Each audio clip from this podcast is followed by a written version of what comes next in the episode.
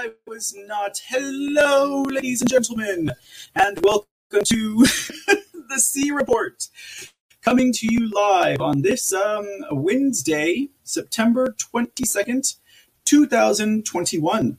And uh, glad to have you with us today. My apologies, ladies and gentlemen.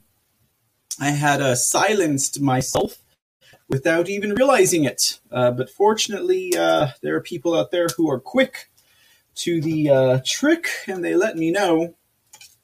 I don't know. Uh, my uh, my censors said that I did not have anyone in the audience at that time, but uh, could that be true? I could not tell you, ladies and gentlemen, because sometimes the censors are as slow as I am. I hope you guys are doing well out there. Boy, oh boy. We always do know how to start the uh, show off right and get it going.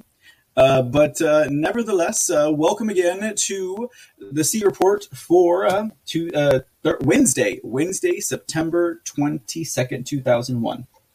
Now, in that silent rant that I was going on, I was simply lamenting the speed of the year and how quickly it goes by. Because uh, we're already at the end of September and we are heading into October. Time, it seems, has been moving mighty fast nowadays, and I don't know if that's just because there's always something new coming up, and uh, there's always something fresh on the plate, or, uh, you know, if, if things will slow down at some point. I could only hope that they slow down at some point. Good evening, Zena. I hope you can hear, because I was talking for about thirty seconds without sound. Better than ten minutes, better than an hour, I guess. But uh, I hope you're well, as well as I do uh, hope everyone is over at the foxhole dot app, as well as Twitch and CloutHub. Uh, Merry Wednesday, happy equinox, ladies and gentlemen. If you're into that kind of thing, tonight should be the is it, oh no the solstice is the longest night of the year, isn't it? It's not in it's not in the fall. This is just the first day of the fall. But anyways, a beautiful day here in my neck of the woods down in uh, south central Texas. Gorgeous day. It was a beautiful day for a walk. It was a beautiful day to absorb some of that uh, vitamin D that is provided for us. So, you know, I don't drink milk, so I get as much sun as I can, so to speak anyways. But uh, yes, indeed, beautiful, beautiful day. And uh, we have a beautiful day of international news coming for you guys today on the International News edition of the C Report. So uh, I hope you guys are ready for this. Uh, we don't have uh, we don't have so many scatter topics today as we do perhaps some focused topics for this evening. Uh, we indeed will be uh, talking about Canada and the elections they just had this past Monday. It seems that a lot of things got kicked off this past Monday, um, as uh, we'll see about when we get to Australia. Um, and uh, yeah, well, we'll talk a little bit about Trudeau and his future. And uh, the crackle's back, lordy, lordy. And I thought I had everything adjusted. Um, I will work on that once again. Ah, hey, Just V and Two in the Pink. How are y'all doing, Disco Ball Chaser? Thank you much. Connie Ketchup. Mister C, you know they have job listings for strike teams and quarantine camp coordinators for COVID. Um, Are we talking about the same job listings that came from the, um, from the, um, um, boy, now it escapes my mind. We're talking about the same strike teams that are coming from the National Guard. Is that who we're talking about, Miss uh, Connie Ketchup? Thank you for the hot tip. Uh, yes, we've covered that, and then they took it down, and then they put it back up, and I guess maybe now it's making everyone else's news rounds. Um, but if it is a different one, like where do you find these job listings on uh, Craigslist? Uh, just kidding, uh, because uh, we reported about a month ago that the United States National Guard is uh, having a job postings. Uh, well, they didn't exactly call it a quarantine camp coordinator, uh, but they did most definitely uh, refer to it as a, um, a an internment camp, where you would learn internment responsibilities along with uh, internment prisoners and re-education facilities. That was from the uh, United States National Guard. So let me know, Connie Ketchup, uh, because, uh, yeah, we've talked about that here at the C Report. I, I guess, I, I don't know, maybe it's not the same thing. Maybe they have put their uh, job listings over at, uh, I don't know, uh, um, what what a glass, glass, uh, glass um, paper, paper holder or something. I don't know, whatever the names of the whatever the names of those are. Um, but yes, most indeed, ladies and gentlemen. So yes, we'll talk about Canada and Trudeau. We will talk about President Bolsonaro going over to, you guessed it, the United Nations. Now, yes, ladies and gentlemen, this would be the same United Nations that our uh, our illegitimate president uh, at the moment attended, and uh, and and where he uh, went on to uh, further embarrass the country. Um, but uh, yeah, uh, the, we'll talk a little bit about that. We'll talk a little bit about what was going on with President Bolsonaro and his trip to New York City proper, because that is where the uh, one of the uh, devil's dens uh, resides, uh, that being the United Nations, of course. Uh, I am no fan of the United Nations, that is for damn sure. Uh, but yes, uh, they had their uh, they had a meeting there. This I think it was about uh, was it about a week ago or so? I guess it was about uh, no, no, no. This was this was in the last few days. The twenty-seventh, I think, is when that. No, that's that's coming up. The twentieth. Geez, Louise, ladies and gentlemen, a lot of things were kicking off on the twentieth of this month. Um, you know, from the Canadian elections to the United Nations uh, General Meeting, General Assembly, to uh, to uh, the new wave of um, protests for the COVID lockdowns over there in Australia. And man, we have seen so much coming from Australia that uh, uh, I, I know we've all seen the footage, a lot of things. Well, ladies and gentlemen, we've got some stuff for you guys tonight. Um, and uh, we'll talk a little bit about its origins, uh, uh, specifically speaking, I mean. And uh, we will also uh, be taking a look at some of the spin that the media in Australia is giving to this uh, to this uh, new wave of protests for people who are just fed up with the quarantine. And uh, I'll probably say it again tonight, but most definitely, ladies and gentlemen, Uh, this is what happens when you lock people down for what? It's, I think it's been like two hundred something days. And you also put restrictions on their spirits. Now, we should have known this was going to happen when they took their beer away. But we'll see, ladies and gentlemen. We'll see as we get into that story today. Uh, but first, ladies and gentlemen, before we get into uh, the meat of international news today, and those will be the stories that we will be focusing on for tonight, Uh, we will be airing part two of the COVID vaccine expose, COVID Vax Exposed, from um, Project Veritas, as uh, the second part to this series was just dropped about forty-three minutes ago, Texas time. And uh, we are definitely going to take a gander. Um, now, where in the world does this have to do with international news? Well, it's a pandemic, so I think it's pretty fair to say, and we will definitely have that rolling here in just a sec in case any of you all have not had the opportunity to see it. Um, we will. I have not seen it yet myself. I was still uh, finishing dinner and getting prepped for the show uh, as it dropped live. Um, again, like I said, uh, just about under an hour ago. So most definitely we'll be checking that out. I can't wait to see what's going to come out of this one. Uh, man, the heads that have turned, the heads that have turned from part one alone. Uh, it's quite, quite uh, interesting and crazy. And you got to wonder where this fallout is going to take it. What will the fallout be indeed? You know, don't you guys feel like this is kind of like a perfect storm? Don't you guys kind of feel like the enemy is being flanked on all sides right now? I mean, they are getting thrown out with COVID truth. They are getting thrown out with election integrity truth.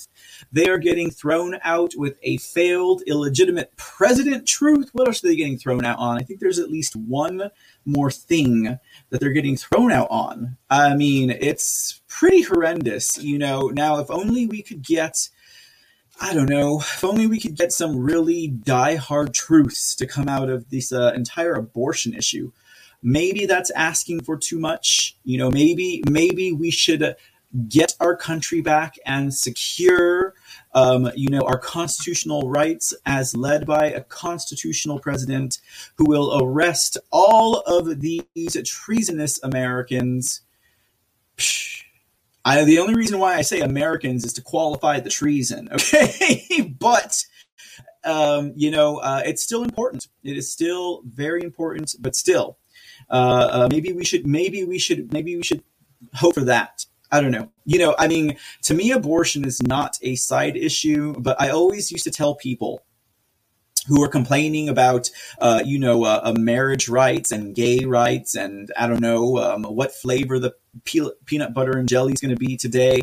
I was like, can we at least get our country back before you start whining and complaining about, you know, uh, gender equality or whatever, you know, and that's not even a thing.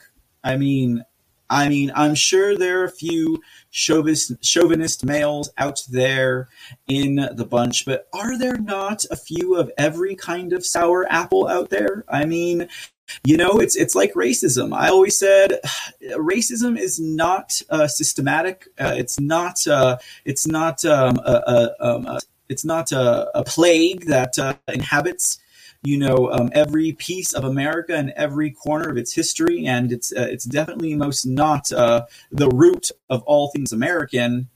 There's always going to be someone with a little bit of racism, and I'm not condoning it by any means, ladies and gentlemen. Some people can't help themselves, and that's the way they were raised, and I can say that because some of those people are still alive. But I always said, well, why don't you just let them all move to a state and let that state become, do whatever it wants, and then just see how badly their economy and everything else fails. And, you know, that should be uh, the long and short of it. But uh, I mean, that, that again, uh, I say because of the protections of our First Amendment, Amendment rights, whether it's pretty or re- whether it's ugly, we always have to ensure that our First Amendment all across the board is absolutely protected, even when what is said is not agreeable or is downright wrong. But uh, then again, who am I to judge what is wrong here at the C Report? Okay, ladies and gentlemen, I think that's enough of a little bit of a, an open there for you guys today. We do have quite the show to be going through with us. We have quite a few stories and a lot of clips for you guys tonight. Now, at the onset of tonight's uh, episode, since it is international news, um, I do want to share with you all guys, um, from what I have heard, the interview with President Trump and Sherry Markson of Sky News was smashing. Uh, if you ha- if you guys haven't heard about it, I mean, we talked about it a little bit last night when it was revealed that the, uh, the interview with uh, President Trump and Sky News reporter Sherry Markson would be premiering. And uh, the headlines out there, guys, that I'm hearing from what President Trump said and uh, what was discussed, it's like this entire interview is uh, uh, in itself an expose into the covid nineteen uh, planned pandemic, as well as the vaccinations uh, going into the origins of covid nineteen. Um, it would have paired well with tonight's uh, part two of the COVID Vax Exposed by Project Veritas. Unfortunately, Um, at the time of this episode, I was not able to find a complete version of the interview. It's an hour-long interview, guys, with President Trump and uh, Sherry Markson. And uh, the topic du jour is covid nineteen, the coronavirus, the uh, Chinese Communist Party virus, the uh, fake fraudulent pandemic virus, that one. Now, I said pandemic was fake and fraud. I did not say that the virus is fake and fraud. For any of you guys out there who are going to try and uh, take my meaning out of context. But indeed, ladies and gentlemen, indeed, indeed, indeed, indeed, uh, I will uh, continue to hunt for that uh, interview. I could find two-minute clips, three-minute clips, one-minute clips, um, summaries, and uh, and a preview of it. But uh, no, no, no, ladies and gentlemen, um, I think that this is probably one of those uh, one of those um, interviews that uh, they definitely do not want to get out, uh, just as much as they probably do not want the uh, COVID Vax Exposed series from Project Veritas to get out. However, uh, we are fortunate that the um, we are fortunate that it remains on some platforms and still available, and so we will be watching that at the head of our show tonight. But first, ladies and gentlemen, Uh, why don't we uh, hop into the chat and say hello real quick. Uh, Zena, Tune the Pink, Just V, Disco Ball Chaser again, welcome to the show. Uh, as well as you, Connie Ketchup, and thank you again for dropping that link. I have pulled it up on my computer and I will scan through it feverishly at the uh, at the close of the show and uh, probably get it ready for mañana, for tomorrow's show. Because uh, there's already a lot of stories lining up for tomorrow, ladies, ladies and gentlemen. Like I know, I mean, you guys, I mean, some of you guys are ahead of me on the news, but for the integrity of the TheCReport and ensuring that we get all the stories out there, we're still going to bring some. Uh, well, you know, we we always do it a little bit different here at the TheCReport. You know, we we flavor it just a little bit differently. But uh, man, am I excited about some of the stories for tomorrow. Very excited indeed. I almost considered moving the international episode until tomorrow. But you know what, ladies and gentlemen? Wednesday is International Day at the TheCReport. And so that's the way we're going to do it. And I thank you guys for joining us on this excursion that we're about to take. Uh, D Patriot seventeen seventy-six, how are you doing, ma'am? It is good to see you in the chat again. I hope you've been well. We've missed you. And uh, thank you for gifting the cookie. Much appreciated. Uh, Just V says they are also paying farmers to destroy their crops. Contrived famine on the way. Absolutely. I have heard this story. I've heard farmers um, sharing these stories. Um, um, but this was some time ago. I mean, within the year for sure. But uh, but you know that w- there was not uh, there was not a whole lot of uh, a juice to the story, so um, I will have to look that up as well. Uh, speaking of contrived famines, uh, Just V and crew, um, I've always said that uh, there is no such thing as famine and food shortages, and I'm sure you guys will agree with me on this point. There's no such thing as a genuine food shortage. There is enough food on this planet as there is enough landmass on this planet for all of us to live quite comfortably in, in at least an acre, probably a whole lot more than that, Mister C, but at least, right? Well, uh, in my opinion, um, all food shortages, ladies and gentlemen, happen because uh, businesses, corporations, and banks that uh, stall the food line with their own red tape special. And uh, it's because of money and business corporations. And I'm not going, uh, I'm not going, uh, what do you call it? I'm not going socialist on you guys. And I'm definitely not going, uh, you know, Antifa, you know, uh, freaking uh, anarchist on you guys. But uh, as we do know, it is the case. Um, though that red tape will keep that food truck from crossing the state line, crossing the border. Um, and it's just ridiculous that we have to see this. And then don't forget, along with that, ladies and gentlemen, n- not only with this story that Just V shared about, uh, you know, um, farmers being forced to destroy their crops. Let's not forget about the uh, about the uh, biosafety level hazard, biosafety hazard level four laboratory that they are currently. Uh, I mean, the thing is built, ladies and gentlemen. It is in Manhattan, Kansas. Uh, we did an entire episode on this uh, topic.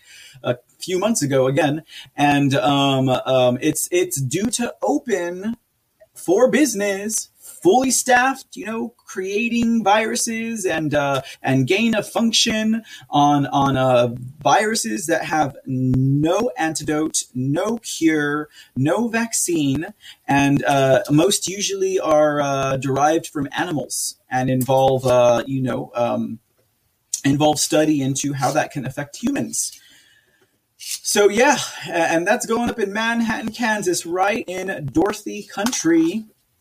Uh, I mean, I'm pretty sure tornadoes are still pretty prevalent over there in Kansas, even though uh, I'm not a storm chaser. So can you imagine that? Forced destruction of crops, uh, or I should say forced, they're paying off the farmers to do it. Uh, you know, a uh, a biosafety level four lab that's set to go up like uh, like dust in a tornado, right in the middle of our beef belt, nonetheless.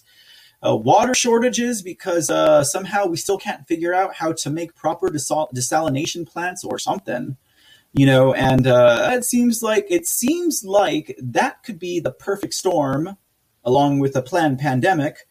For uh, the globalists and the uh, the deep state henchmen that work underneath them. Well, we patriots have our own perfect storm, partner.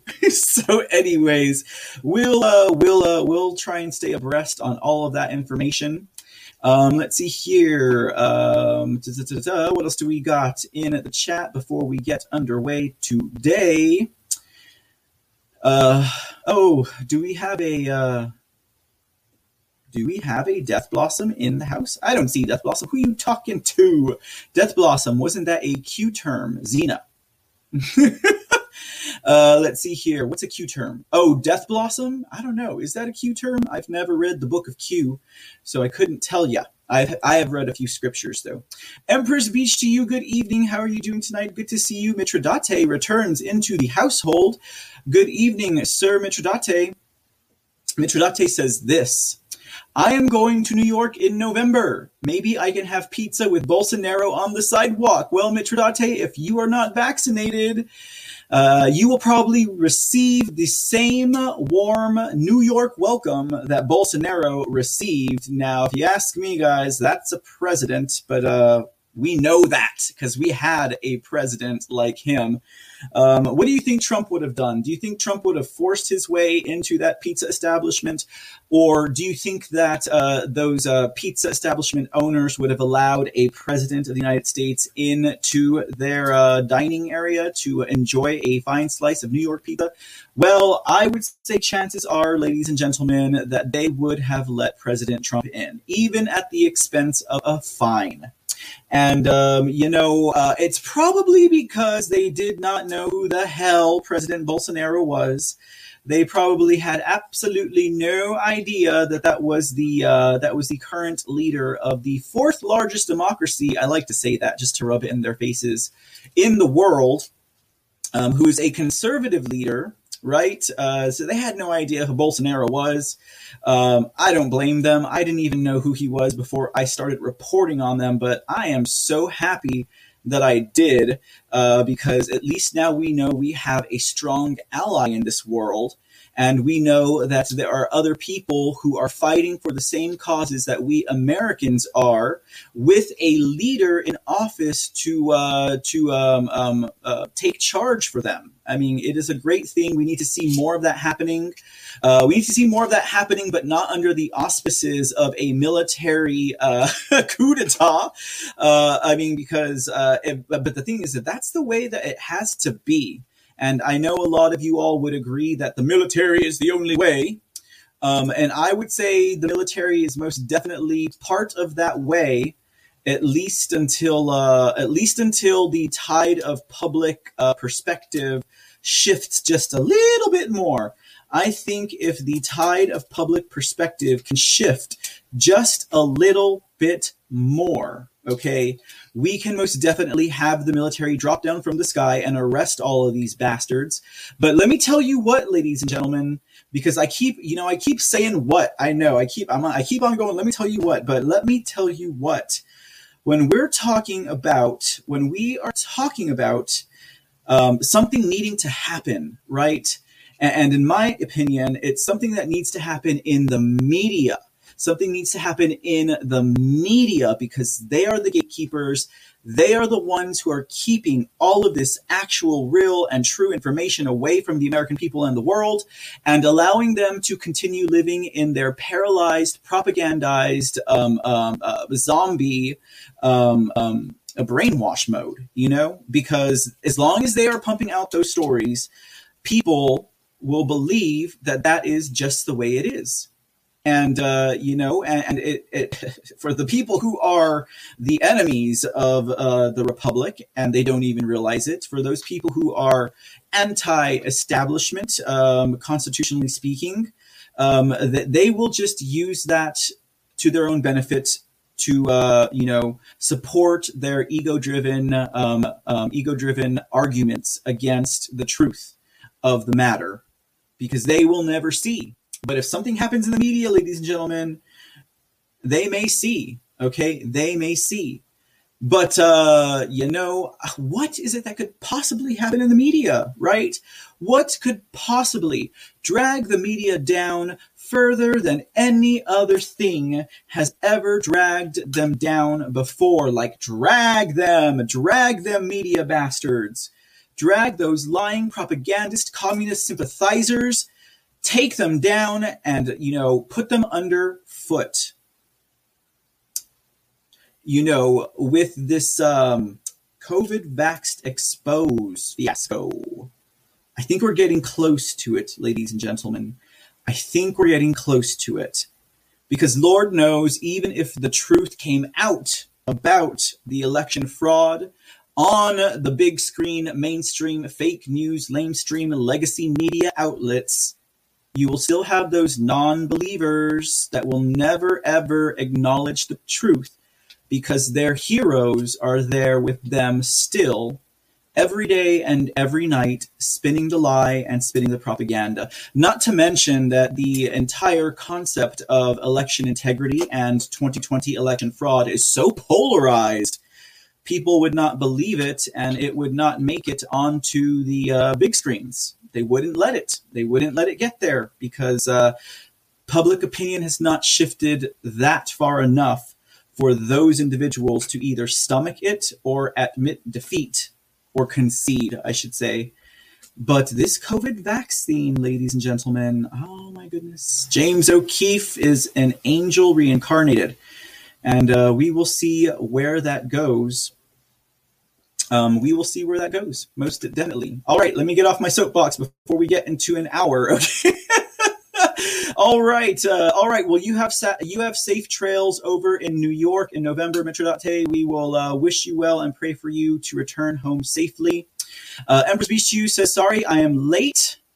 Um, and she also says, uh, been talking to the neighbor over the fence. Ooh, hey, that's always a good time, right?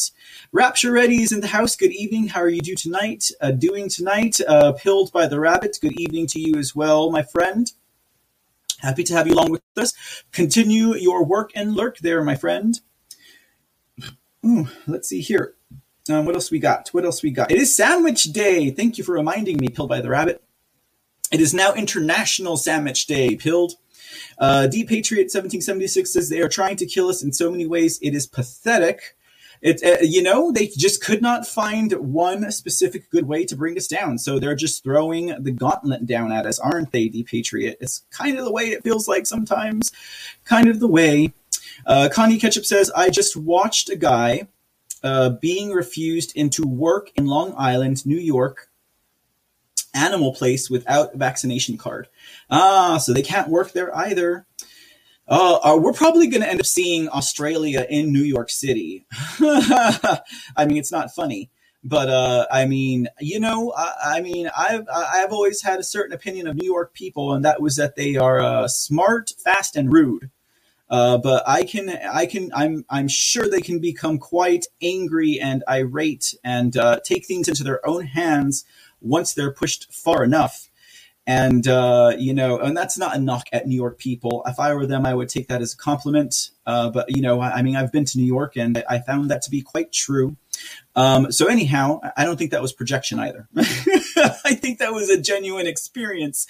Uh, but yeah, you know, um, uh, it, it could very well happen. What we're seeing in Australia could uh, be an isolated occurrence in New York City. And then the rest of the country is going to get fired up. But I mean, we don't have reason to as of yet. But uh, perhaps it'll be a lesson to the uh, um, the um, uh, to the elected officials that have failed us and uh, turned coat on us.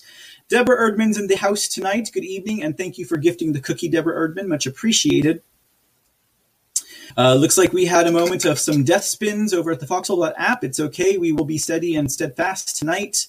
I uh, I shall uh, I shall put all of my uh, energies into ensuring the stream does not get broken. But we'll see how that goes. Uh, oh, there it goes. It starts to spin the minute I say that. Jeez Louise. Okay. Anyways, all right. So uh, let's see here.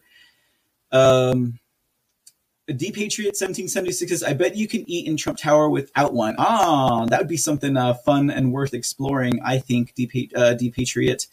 Um, um, ah, Kansas. Okay, I'll look for it. Pilled by the Rabbits. Thank you so much.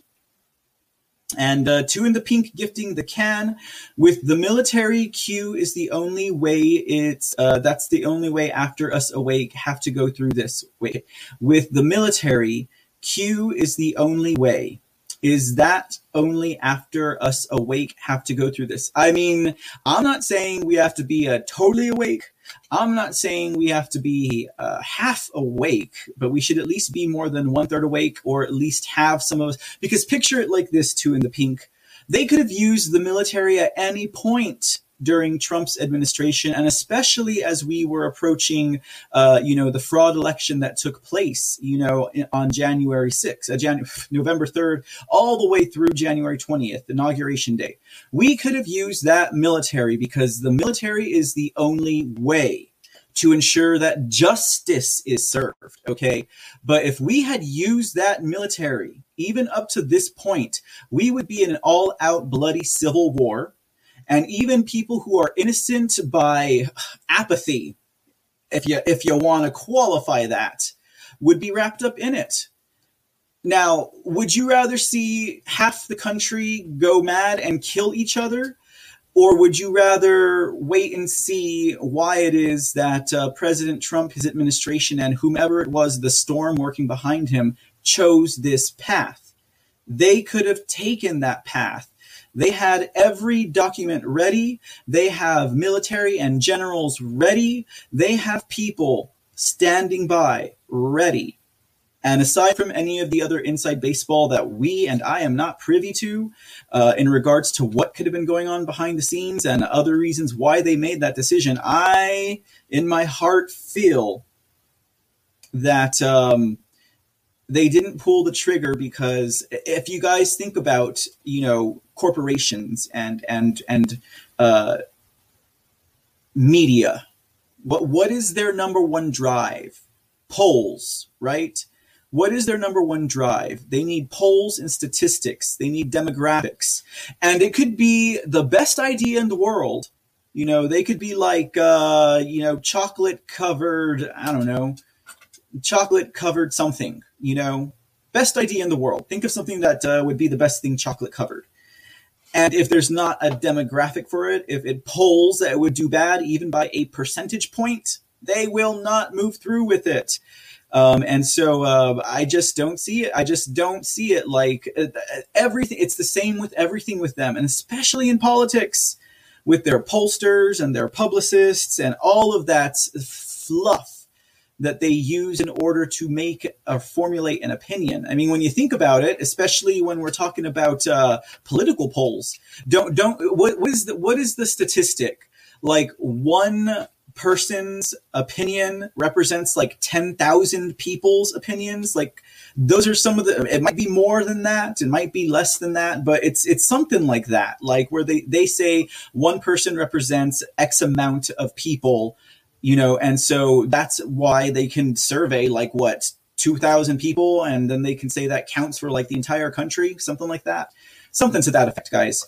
So uh, it's very, very important, and they know that uh, if there's not enough of a shift in public opinion, and we've heard something to this effect before as well, that they could not move, make any moves because the public opinion was just not there. You know, it was just not there, and it would not benefit them to try.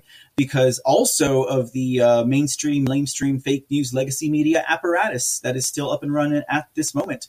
So all of that combined, you would have to take the media out first, you know, if you want the military to drop down from the sky and not risk at least a third of the country being murdered in a bloody, you know, civ- a civil revolution. Because we still have our guns. And, you know, while I'm sure that the patriots outnumber those with guns who are not patriots, there would still be equal bloodshed on either side. And uh, if President Trump was a peacetime president, and if he started no new wars, why would he start one in his own backyard? It's not the people's fault that we have been. I mean, now to a point, yes, I get it, guys. It is a, uh, their fault to a point, because they've either remained asleep or didn't care enough to wake up, or some of them are totally turned turned the other way. So yeah, it is some of their fault. But if you think about how this has been going on for so long, through so many generations, uh, we're at a point where it's not one hundred percent their fault. And I'm not giving a pass on non-American Americans, you know? I mean, you still got the communist Americans out there. You still got the progressives and socialists who would damn the country if they could. And and most definitely they should see their time as well, if they played any role uh, in actually affecting the downfall of this country. But uh, those are just my thoughts. That's just my humble opinion that I speaks over mostly just because it's my, my it's my show. So thank you for humoring me uh, to In the Pink. And I totally I totally see your point. And I agree with it to a point, uh, but but that is to say, I mean, I wanted the military to drop down out of the sky on January twentieth like you do not believe. Like, my face was to that screen, and it suffered uh, J-Lo, and it suffered Garth Brooks, and it suffered all of those fools, including, I don't know what the heck Lady Gaga was high on that day. But it, I suffered, guys, just like you all did, and uh, and still the army did not come. But uh, someday, someday, Two in the Pink, as long as we keep our faith and as long as we keep on uh, keeping on and spreading the word and acting where we can, doing what we can to support this cause, um, we will get there. We will get there. Uh, Mitrodate says, Mister C's having higher ratings than C N N and could drag them down.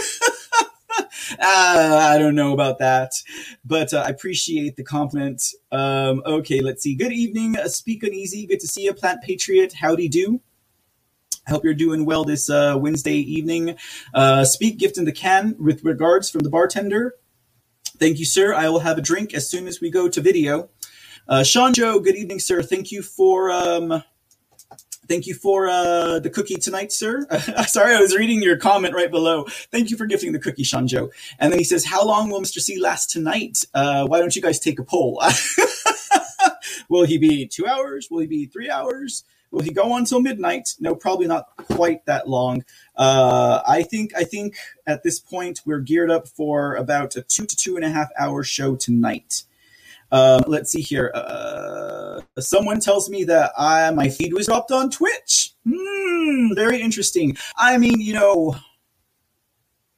I wouldn't say that I'm like one hundred percent over the target or anything, but um, like all of my stuff gets cut off of uh, freaking YouTube.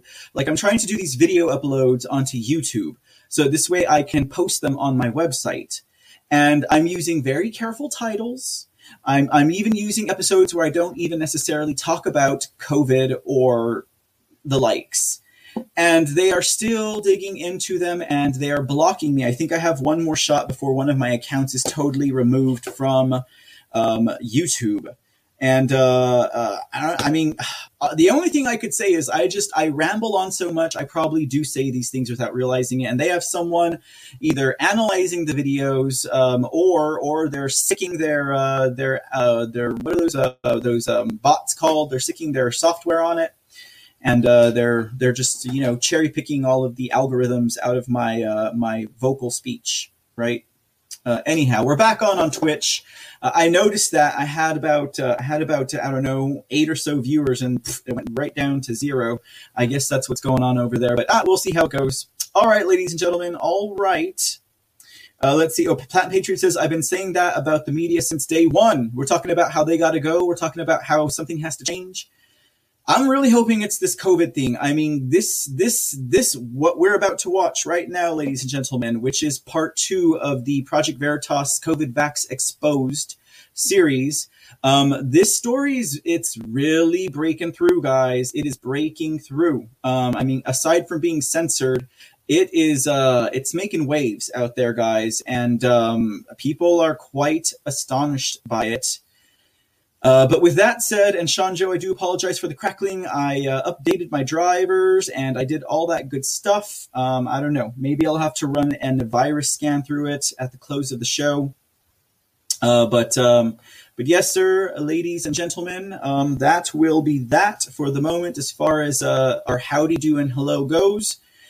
For this evening, thank you again for joining us at the TheCReport for tonight, Wednesday, September twenty-second. First day of the fall. It was beautiful here in Texas. But now, ladies and gentlemen, uh, let's get into the meat of things. Uh, all right. Oh, President Trump, how you doing, sir? Actually, let's do statements first. Why don't we do statements first? You guys are going to kill me. Let's do President Trump statements because, after all, President Trump does lead at the TheCReport. He only had one, so it's not going to be long. Let's take gander real quick. And expand. All right. For President Trump, he says the only powerful tool that Republicans have to negotiate with is the debt ceiling. and they would be both foolish and unpatriotic not to use it now. The way I look at it, what the Democrats are proposing on so many different levels will destroy our country. Therefore, Republicans have no choice but to do what they have to do. And the Democrats will have no choice but to concede all of the horror they are trying to inflict upon the future of the United States. Unrelated, but likewise, their so-called voting rights bill will be the end of our democracy. Don't give up or concede, Republicans. This is the ultimate representation of the people. Yes, sirree, bah. That debt ceiling, ladies and gentlemen, is quite the conundrum right now as we speak today. Um, to raise the debt ceiling, right, take us further into the depths of hyperinflation and other types of things, or to not raise the debt ceiling and there, uh, thereby default on uh, many of our uh, owings and loans to the Federal Reserve Central Bank, otherwise known as the Treasury. Otherwise known as uh, Miss Janet Yellen has already said that she will uh, she will utilize very uh, strict and imposing devices to ensure that uh, the United States of America does not default on their debt by not raising the debt ceiling. You see, they need you to borrow more money at interest, of course, that comes from nothing, in order for you to thrive. Wowzers. So backwards, so counterintuitive. Reminds me of the uh, reminds me of the uh, general theme that surrounds Satanism. Everything's backwards. Just turn everything backwards, including the Word of God. All right. Okay. Next, uh, next thing with President Trump, in case you guys forgot, but you probably didn't. Uh, President Trump has a rally coming up this weekend. That's right, ladies and gentlemen, September twenty-fifth in Georgia. And that should be quite a fun time. In case you were wondering, yes, you guessed it.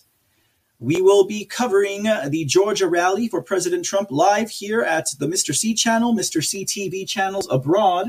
So uh, hop on in and join us. We always have a great time. And uh, I encourage you to bring your snacks because you never know. Uh, the um, flyer here, the statement here, or the press release says, uh, President Donald J. Trump, forty-fifth President of the United States of America, will be joined by uh, Herschel Walker, Congressman Jody Heiss, and Georgia State Senator Burt Jones at the Save America rally in Perry, Georgia on Saturday, September twenty-fifth. Uh, this rally is a continuation of President Trump's many appearances in support of candidates and causes that further the MAGA legacy and accomplishments of President Trump's administration.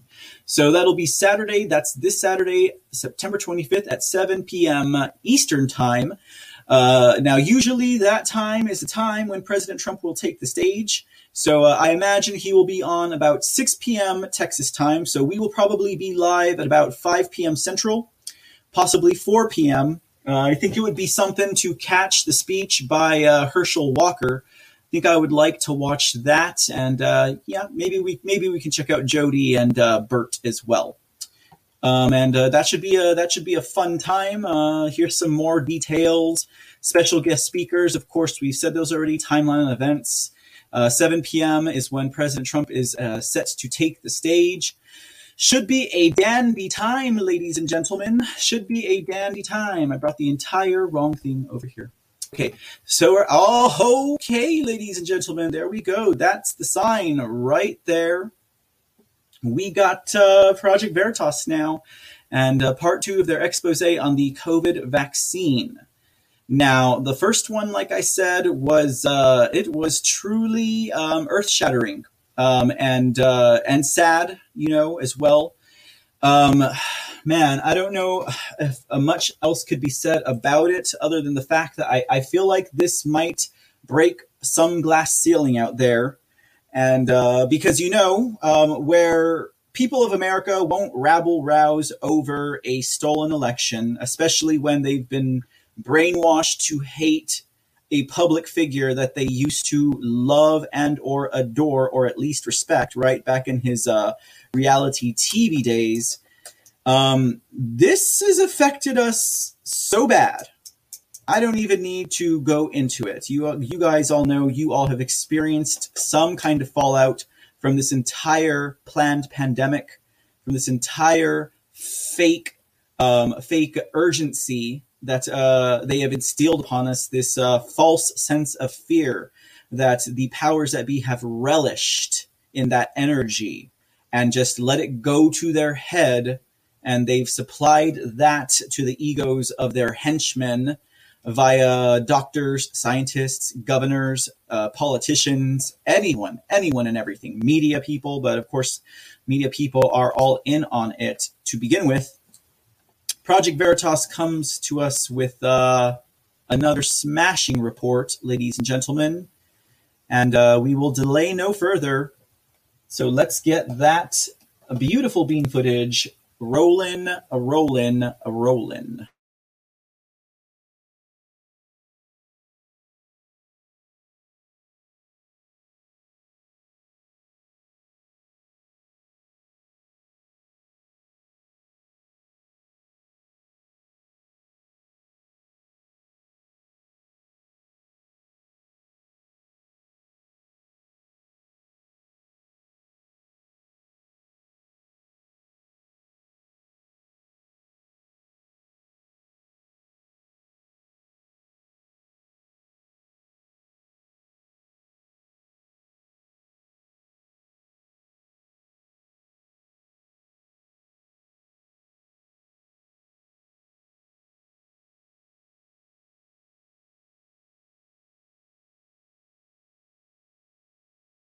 No, the Jewish stuff.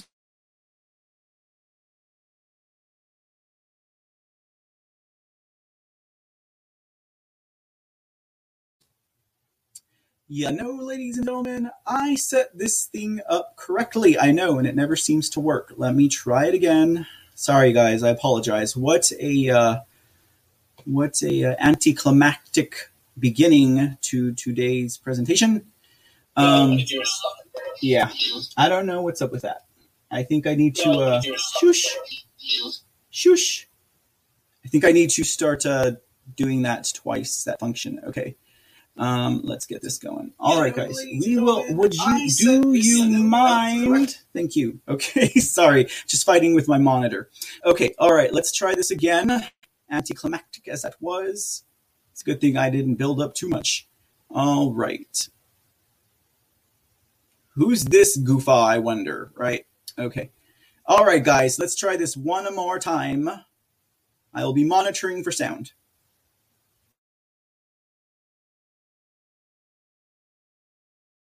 Actually, blow it into him, blow dart it into him. I remember reading about how with COVID trials, they were having an issue recruiting African-American people. Can't blame them. I can't, but at the same time, like, blow dart. It's where we're going. There needs to be a registry of the people who aren't vaccinated. Although that's sounding very Germany. The Germany that you're thinking of is not Germany. I mean, think about it like the Jewish stuff. He looks like the F D A. Yeah. So again, so in order. Low dark. It is the perfect answer. And since J and J is an mRNA, you have no issue of it counteracting with anything else. So again, you just shoot everyone. Drones. Drone darts. Easy. How do we reach the minority populations? Blow dart is always the answer. Yes. I will cheers to that. Yes, cheers. And the people who are like, oh, the vaccine's terrible, it's the Antichrist, are like, yes, our savior. So if they start handing out vaccines, I'm going to go door to door and stab everyone. Oh, it's just your booster shot. Stick your arm out. Exactly. What's that? Oh, it's just a vitamin C shot. Again, if you're an undercover journalist, you can't quote me. Again, if you're an undercover journalist, you can't quote me. The government doesn't want to show us that the darn vaccine is full of shit. There needs to be a registry of the people who aren't vaccinated. That's sounding very Germany. I'm going to go door to door and stab everyone. Oh, it's just your booster shot. She didn't want to take it because of her religious beliefs. She was coerced into taking it. They are not reporting because they want to show it on the, the map. So they're testing on the white people now. How do we reach the minority population? Low darts is probably still our most feasible option. Low darts is always the answer. Yes. Cheers for that. Yes.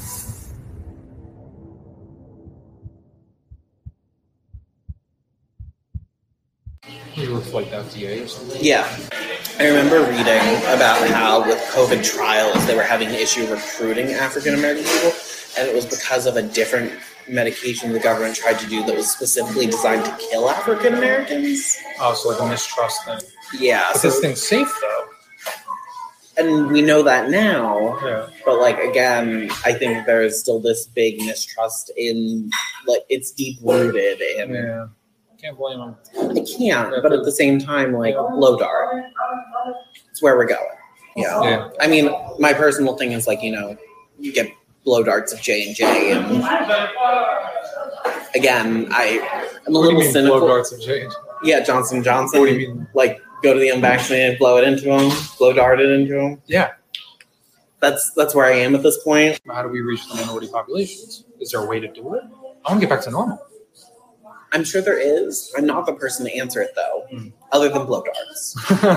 Because I think that is a great solution. Well, the problem with that is uh, African Americans, they might think that it's like almost like a callback to like getting shot by like the... It's fine. We'll slave. Go for the whites first. Oh, there you go. We'll post like video campaigns about doing it to the whites first, and then they Perfect. Can't call it. Then they can't say it's racist. Exactly. Because, it, again, it, it it almost harkens back to, like, the photo yeah, being exactly. shot in Africa by a blow dart and then yeah. put in a... We'll have to hire some Amazonians first. Yes. Because, like, they'll get it done. How good are you at blowing darts? Want to see how fast they get an Amazon rainforest tribe out here? Yeah, but, I mean, the undocumented immigration isn't much of an issue as, like, a lot of people make it out here. I think the issue again is if it's a large population of people who are going to choose not to get vaccinated because they don't want to admit that they're, they are undocumented,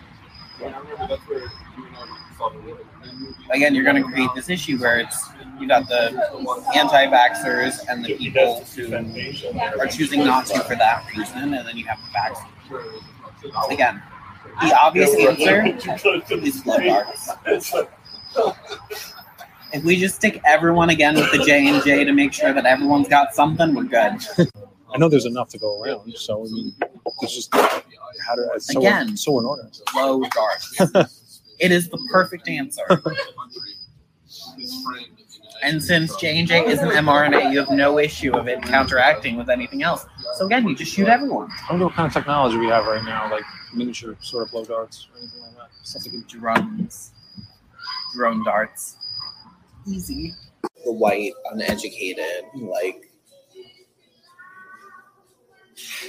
It's like all of the colloquial people that we see in like Alabama and all this, and it's like...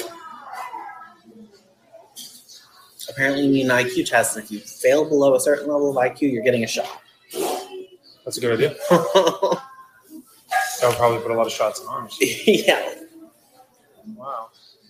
Hey, how feasible is that, though? That's less feasible than the blow darts. I think the blow darts are probably still our most feasible option. All right, cool. And, like, the funding's there. It's easy to do. Blow darts. That's all we need. Done.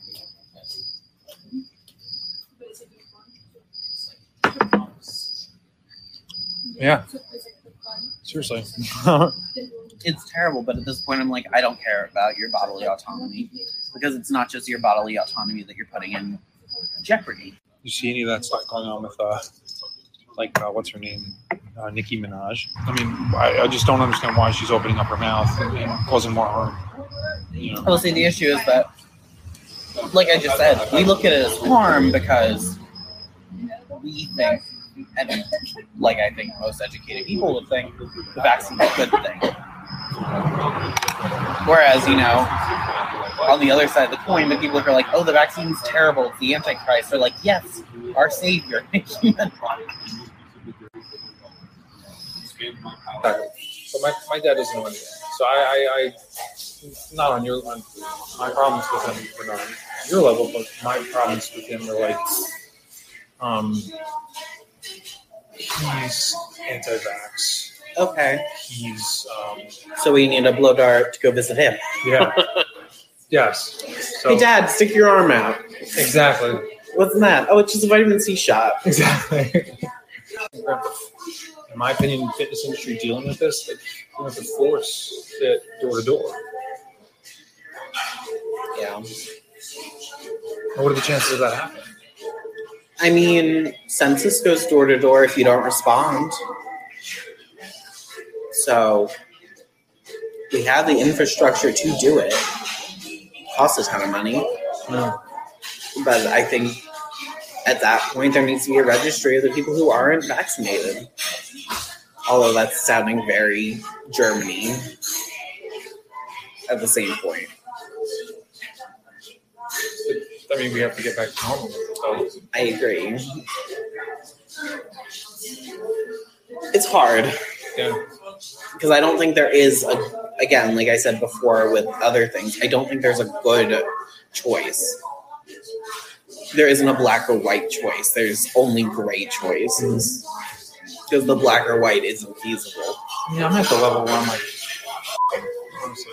I agree. I'm also there. But what I think and what the government will actually do are very different. Mm. You know, because if they start handing out vaccines, I'm going to go door to door and stab everyone. Oh, it's just your booster shot. There you go. There you go. There you go. Yeah. I'm not a trained licensed professional. It's fine. I mean, you could you could tell them it's like a flu shot or something. It's a monthly. I mean, I'm sure they don't take that either. So the death rate's gone down. It's this is the one thing that I hate about statistics is, you know, sometimes you can play with them in the way that you want to show the information. Because you can definitely do that, you know. If you let COVID kill off everyone over sixty, let's say, everyone under that age is going to have an easier recovery period for the most part. So the death rate would obviously go down. It's like, oh, we're doing a great job. Death rate's down. But it's like, okay, you've killed off like four hundred million people. Yeah. Hmm. And again, that's one of the things about statistics. It's like, oh, you play around. Sometimes you can find the thing to tell you what you want it to tell you. Well, I just figured that it would be a no-brainer that they would push for the booster shots. I, I don't know. Yeah, I'm...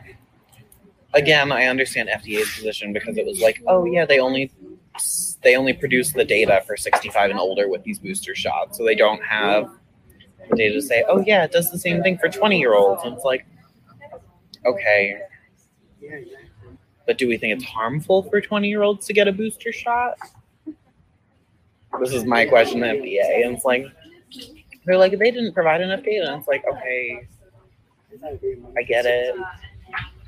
But I don't at the same time. Hmm. But that's my personal opinion. Hmm. Again, if you're an undercover journalist, you can't quote me. Yeah. So this is the thing that's always like really crude as an economist, is we have a certain value that we put on each human life.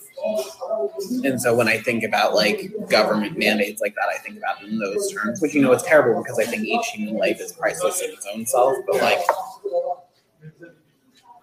okay, so if you give a million vaccines and two of them are blood clots, okay, you have a loss of ten million dollars about in your, like, government regulation type world framework.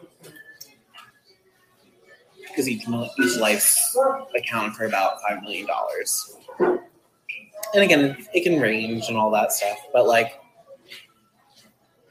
okay, so if you can, if you give these million vaccines, you get everything back to normal, are you making more than that ten million dollars loss or are you not?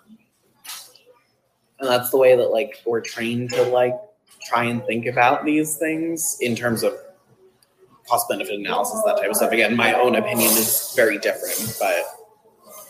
So you're trained... Can you explain that in layman's terms better?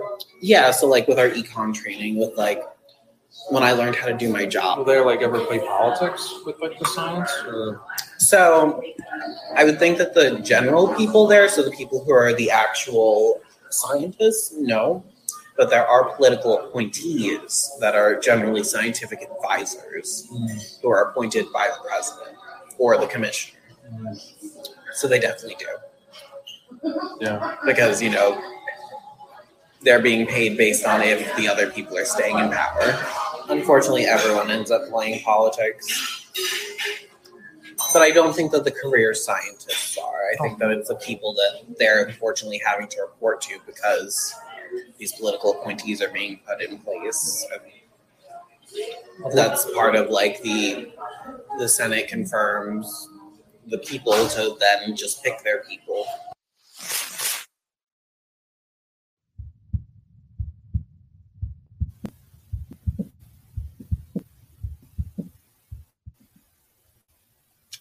That was uh, sickening, ladies and gentlemen. That was absolutely sickening. Oh, yeah, there's the uh, commercial for uh, Mister Uh, O'Keefe again. Buy his book. Faux show, ladies and gentlemen. That was uh, crazy. Crazy. Um, oh, I mean, the man himself loses credibility just by being who he is, but uh, wowzers, uh, but had a lot of information. Uh, so we'll see where that goes. I- I'm sure that that guy will be pretty damn popular in his circles now that he's been featured on Project Veritas. I mean, this sounds petty, but I was like, uh, the undercover uh, undercover uh, agent there must have been pretty attractive for that guy to just spill the beans like nothing. Anyways, um, that was crazy, guys. Uh, uh, Tam Growl um, says, uh, gee, just look at the kind of folks working for the F D A. Genocidal maniacs.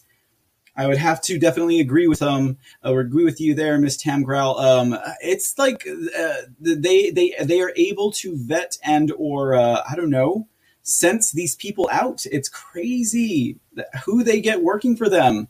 Uh, it's an entire entire segment of a generation, if not more, like that. Uh, and uh, I, I almost, uh, I almost uh, uh, slow to say, uh, probably par- somewhere in the neighborhood of my generation. I need a lot of people like that. It's terrible. I don't know what I have on the screen, but um, uh, yeah. Uh, so wow, that one's uh, that one's um, that was quite a uh, quite an expose there in regards to the COVID thing. This time coming from the F D A as opposed to the H H S. Uh, there are demons amongst them, sickos. Just Vedina says, um, sociopaths. They have absolutely no care for anyone else. No sense of empathy. No sense of common decency. No some sense of respect for their fellow man. I'm sorry you were not loved in high school or, or by your family. No, just kidding. That's wrong. That's that's mean. But I mean, for what he's saying, what he wants to do so ruthlessly, not even caring, not even an iota, not even an ounce of, of restraint in his voice or his eyes. Oh, man, that's terrible. That's terrible. Tam Girl asks, how many more like him work for the F D A or the C D C? Hmm. It seems like they uh, get sociopaths and people who are uh, who are first, um, you know, uh, loyal to their fear. It, it, they got to be loyal to their fear. You remember that one uh, doctor scientist lady yesterday was like, I'm not going to lose my job over that. She's going to let them to keep on lying. She's going to let them. Uh, she's going to let them keep on um, uh, withholding valuable information, life-saving information, data that needs to be known. Oh, uh, that's crazy. Well, ladies and gentlemen, there you have it. That was uh, part two of the uh, Project Veritas COVID Vax Exposed series. Yep, blow darts. I don't know. I think he could use a blow dart himself.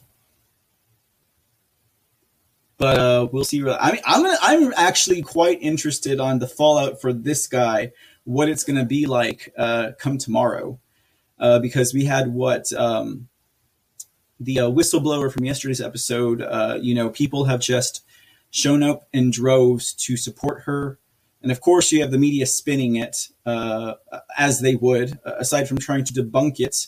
But even the Department of uh, Health and Human Services uh, released a letter, uh, or I should say, responded to um, Project Veritas.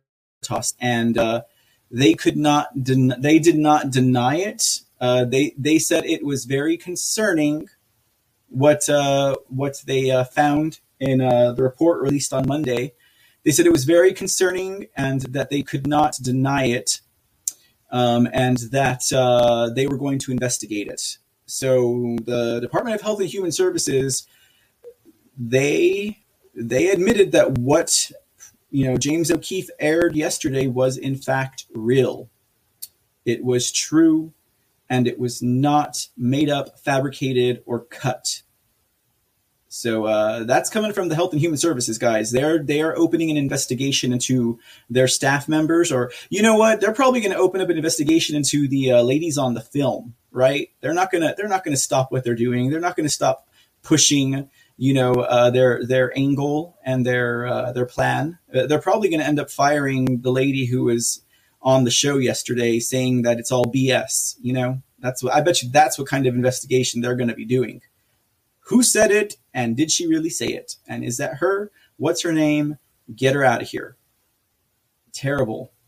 H H S, F D A, C D C, F B I, D O J, C I A. All the three-letter agencies need to be disbanded now, right? And we're not even talking about the libertarian platform. Like, these have got to go.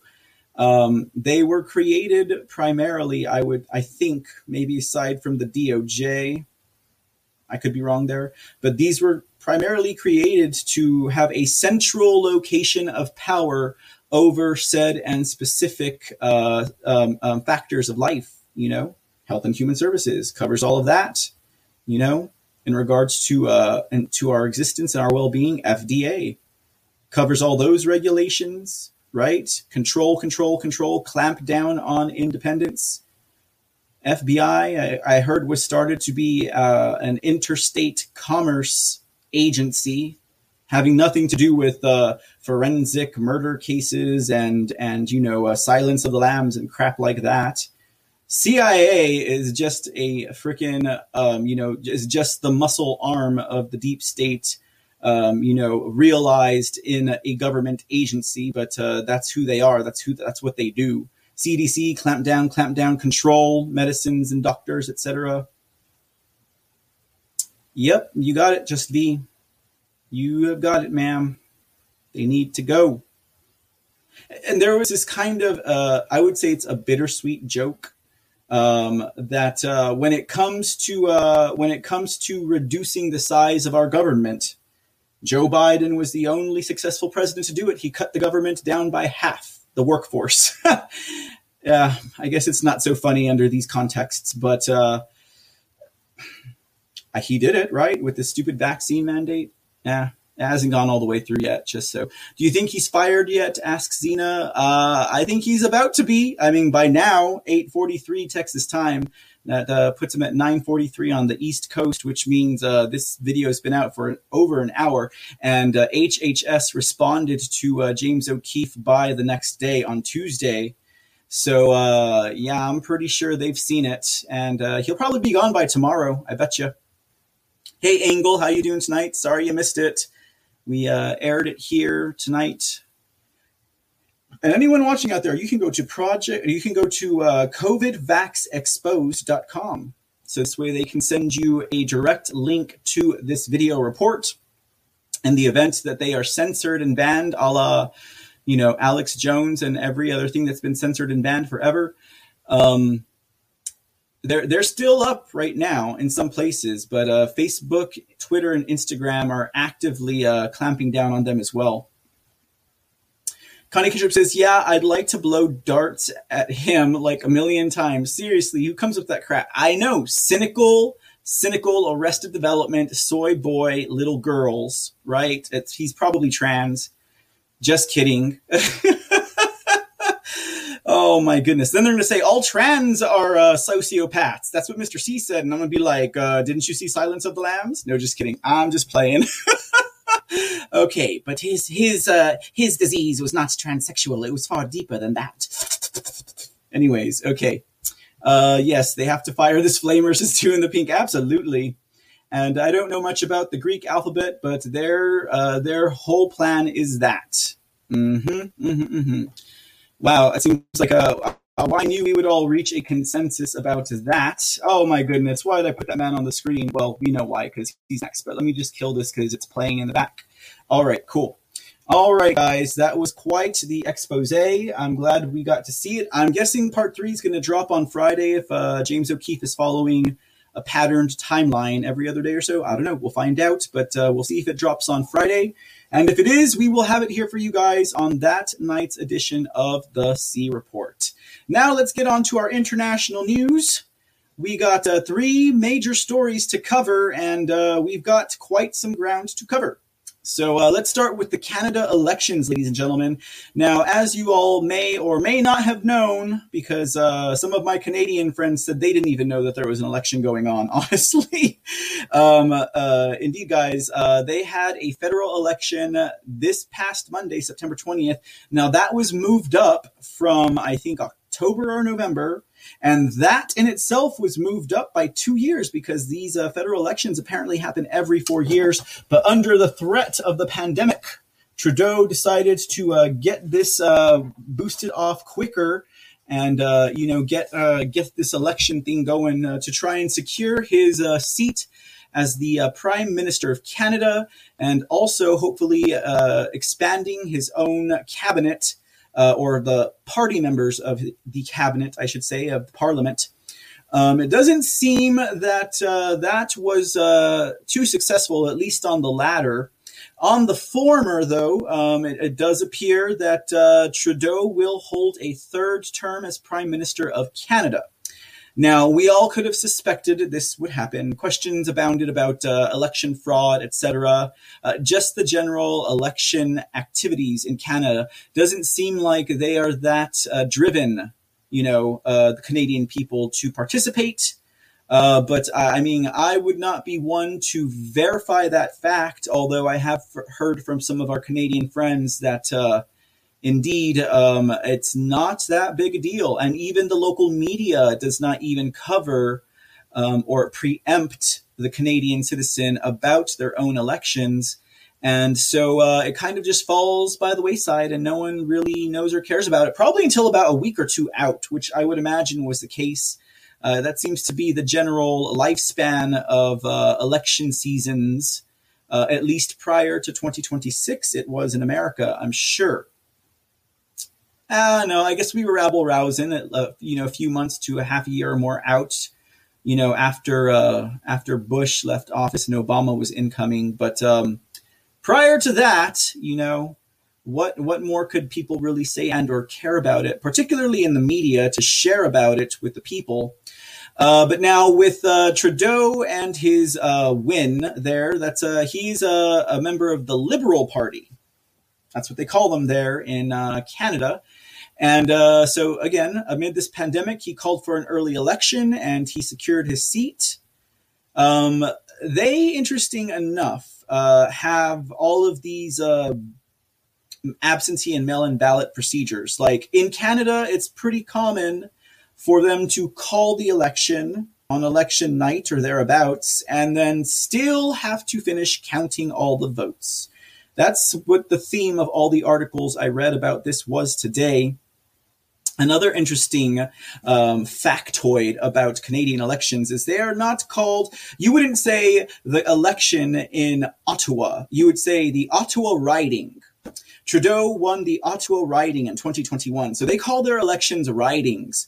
I went through about three articles before I realized, like before, like, you know, my mind was able to meld and assimilate to their uh, their nomenclature up to the north about what they call elections. They call them ridings. Okay, so I was like, right, like Little Red Riding Hood ridings. Okay, so uh, uh, Pre- uh, Trudeau won the Canadian riding for twenty twenty-one federal government elections or elect ridings. I was like, okay, I guess Canadians, uh, you call them what you will. Um, but the Liberal Party, uh, promising to continue its progressive path on climate action and finishing the fight against covid nineteen. My friends, I think that uh, James O'Keefe might have just finished that for you. Uh, they won or were leading at one hundred fifty-eight ridings on a Tuesday morning. and they closed a count of one hundred fifty seats at dissolution. And I'm guessing that that is how they say the completion of the election, uh, finishing with the count at dissolution.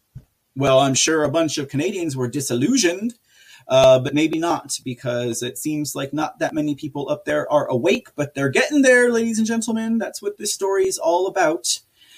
Now, the opposition Conservatives, they're the other major party. They got a two major party system up there in Canada as well, with a whole bunch of colorful little other parties.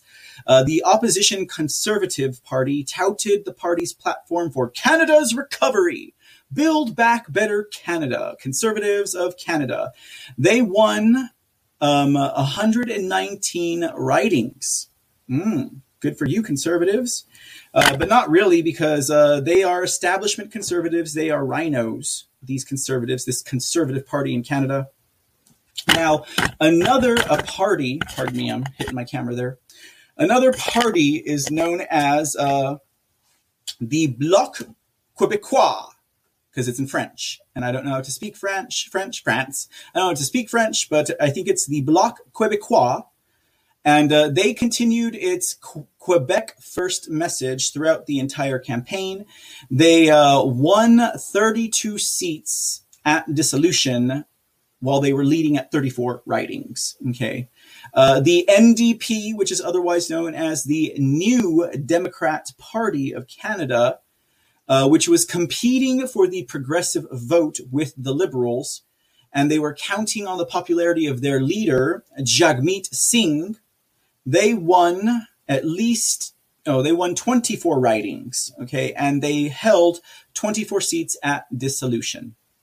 Uh, another party called the Green Party maintained the two-seat count it had at dissolution, while uh, their leader, Annamie Paul, failed to win in her riding in uh, Toronto Centre.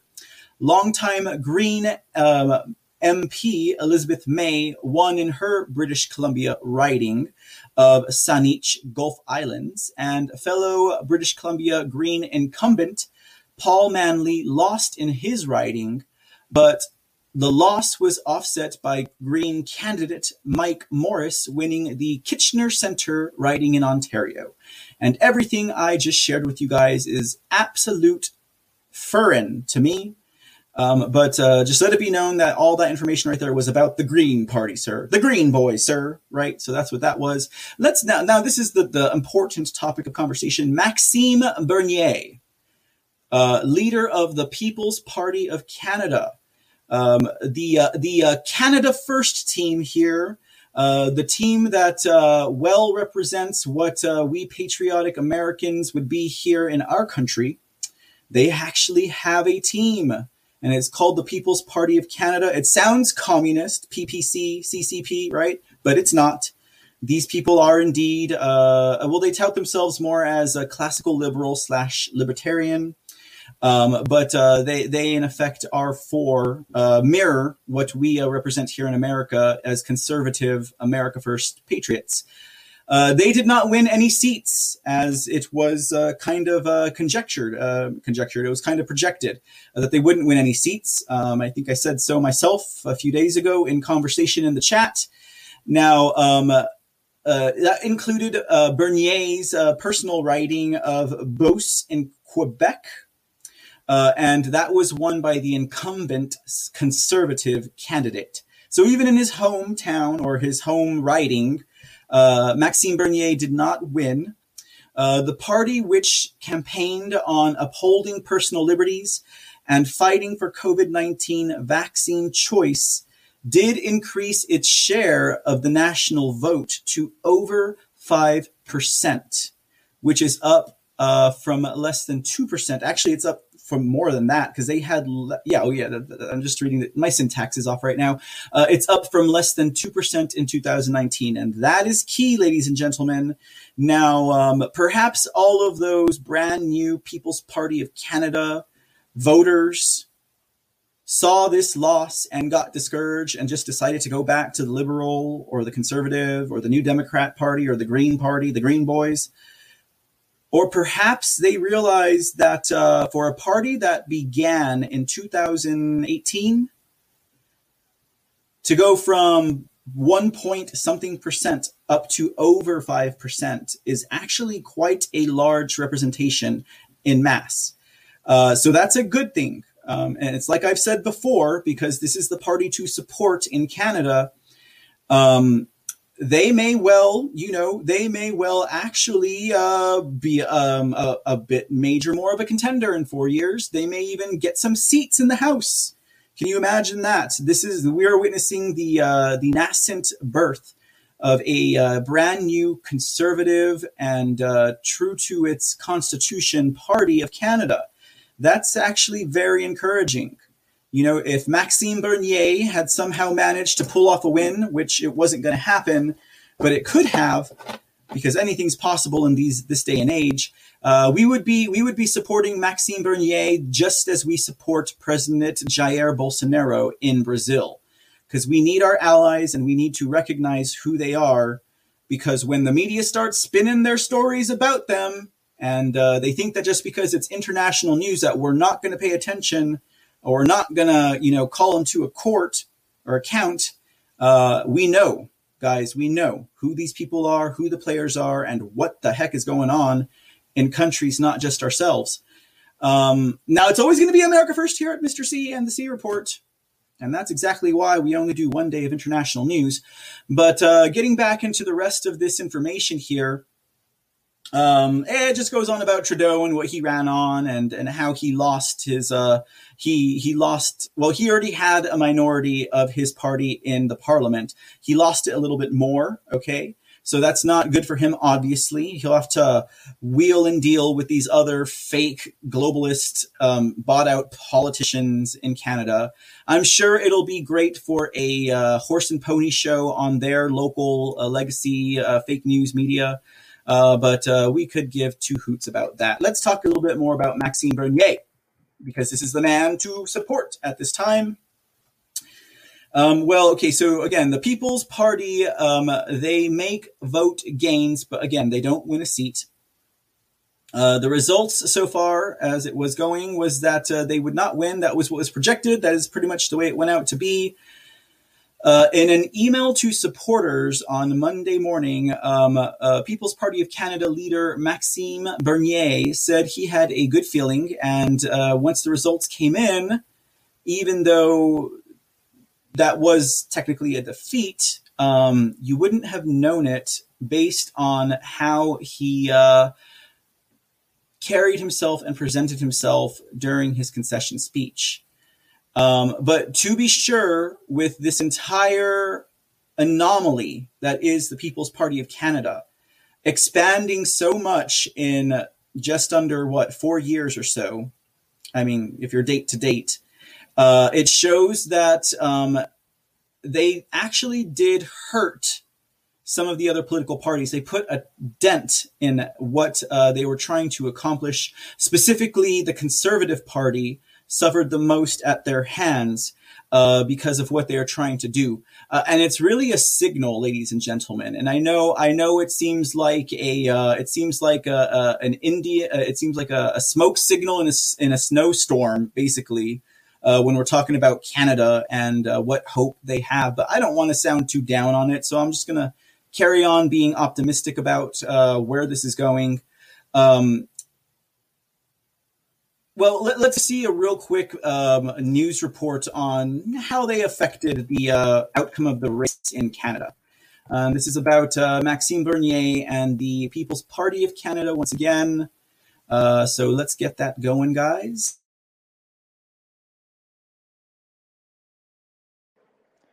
Le chef du Parti populaire du Canada, the leader of the People's Party of Canada, Maxime Bernier.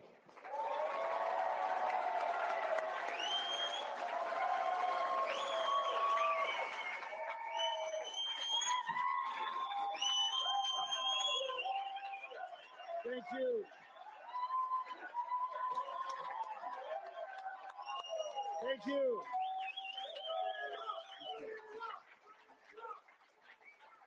Yes, go ahead, freedom, yes.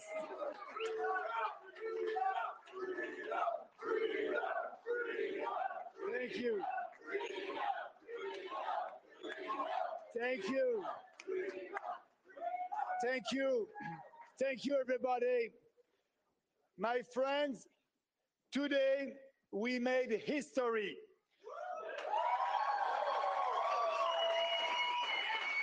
Mes amis, aujourd'hui, nous avons fait l'histoire. Canadian politics will never be the same again.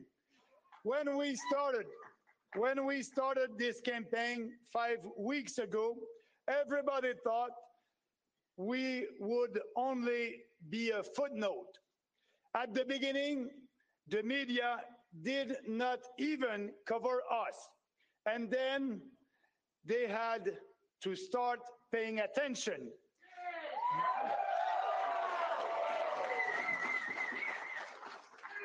Yes, they have to start paying attention because thousands of Canadians were coming to our rallies all across the country. Everywhere we looked, you could see purple, a purple wave, a sea of purple.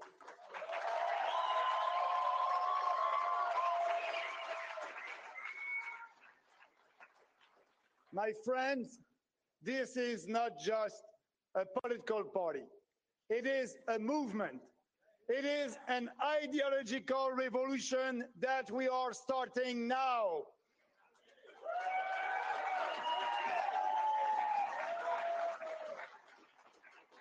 Today, over a million Canadians said they've had enough.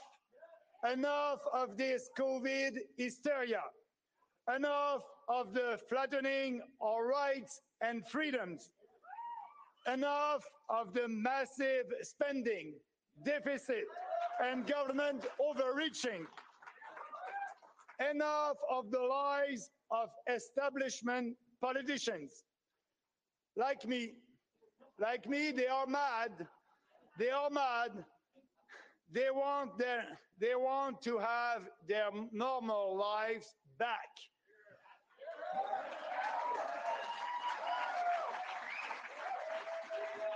They don't want, they don't want the tyrannical Chinese model that you admire, Mister Prime Minister. They don't want that. Let's do it. Yeah, we want freedom, and we will have freedom.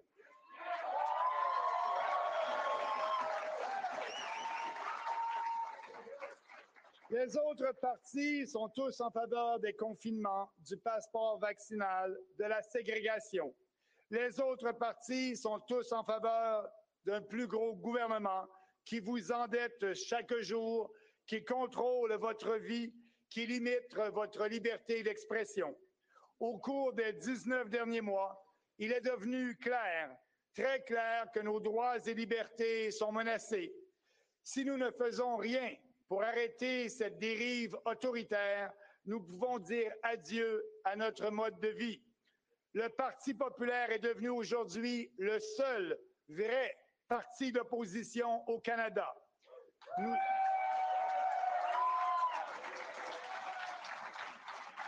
nous allons continuer le combat pour nos libertés en dehors du Parlement, dans la rue, pour influencer l'opinion publique.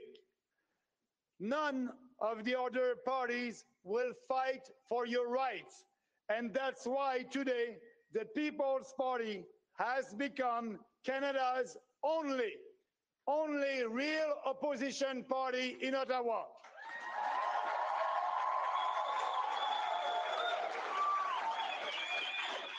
The only, the only party that's opposed to all this nonsense that is destroying our society, our economy, and our country.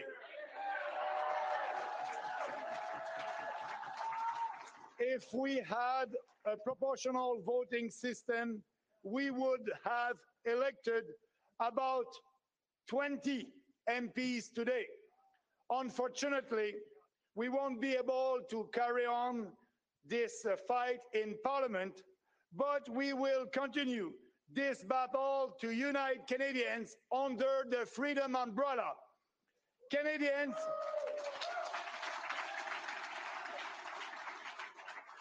Canadians who oppose the rise of tyranny and authoritarian government need a voice. We are going to be that voice.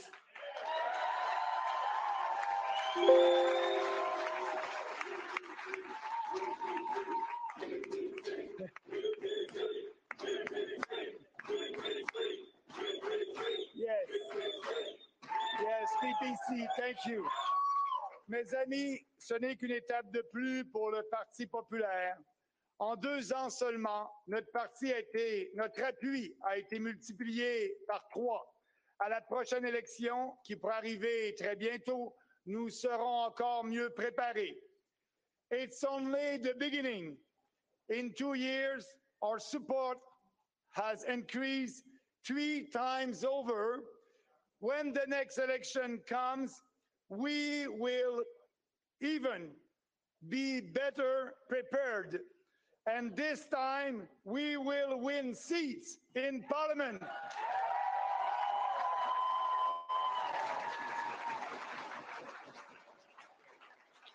Je veux, je veux évidemment remercier ce soir les Beaucerons qui m'ont appuyé.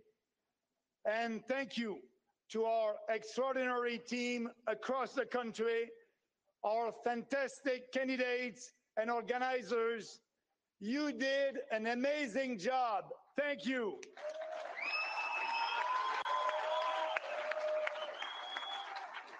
We need you.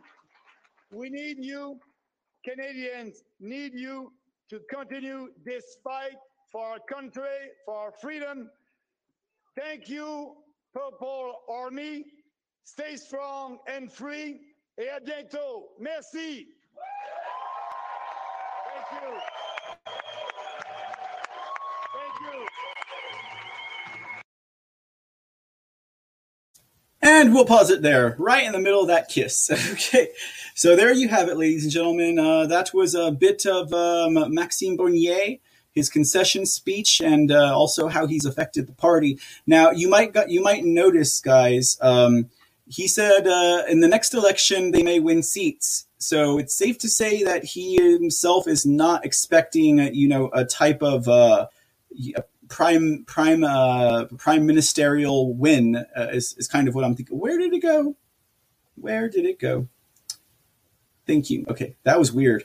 Okay, so yeah, yes, I do need a technician, guys. Okay, so anyways, so uh well that that was that um and uh he sounded very um he didn't sound like uh you know he just lost an election. I think the whole point was to grow the movement that is the People's Party of Canada. And I think they have done so quite successfully for what they did and in the time span that they have done it. Uh, so we will see where this uh, this movement goes to uh, ahead and into the future um, as uh, we uh, continue to uh, we continue to root for our brothers and sisters across this planet to break free from the chains of the globalists and our captors at large.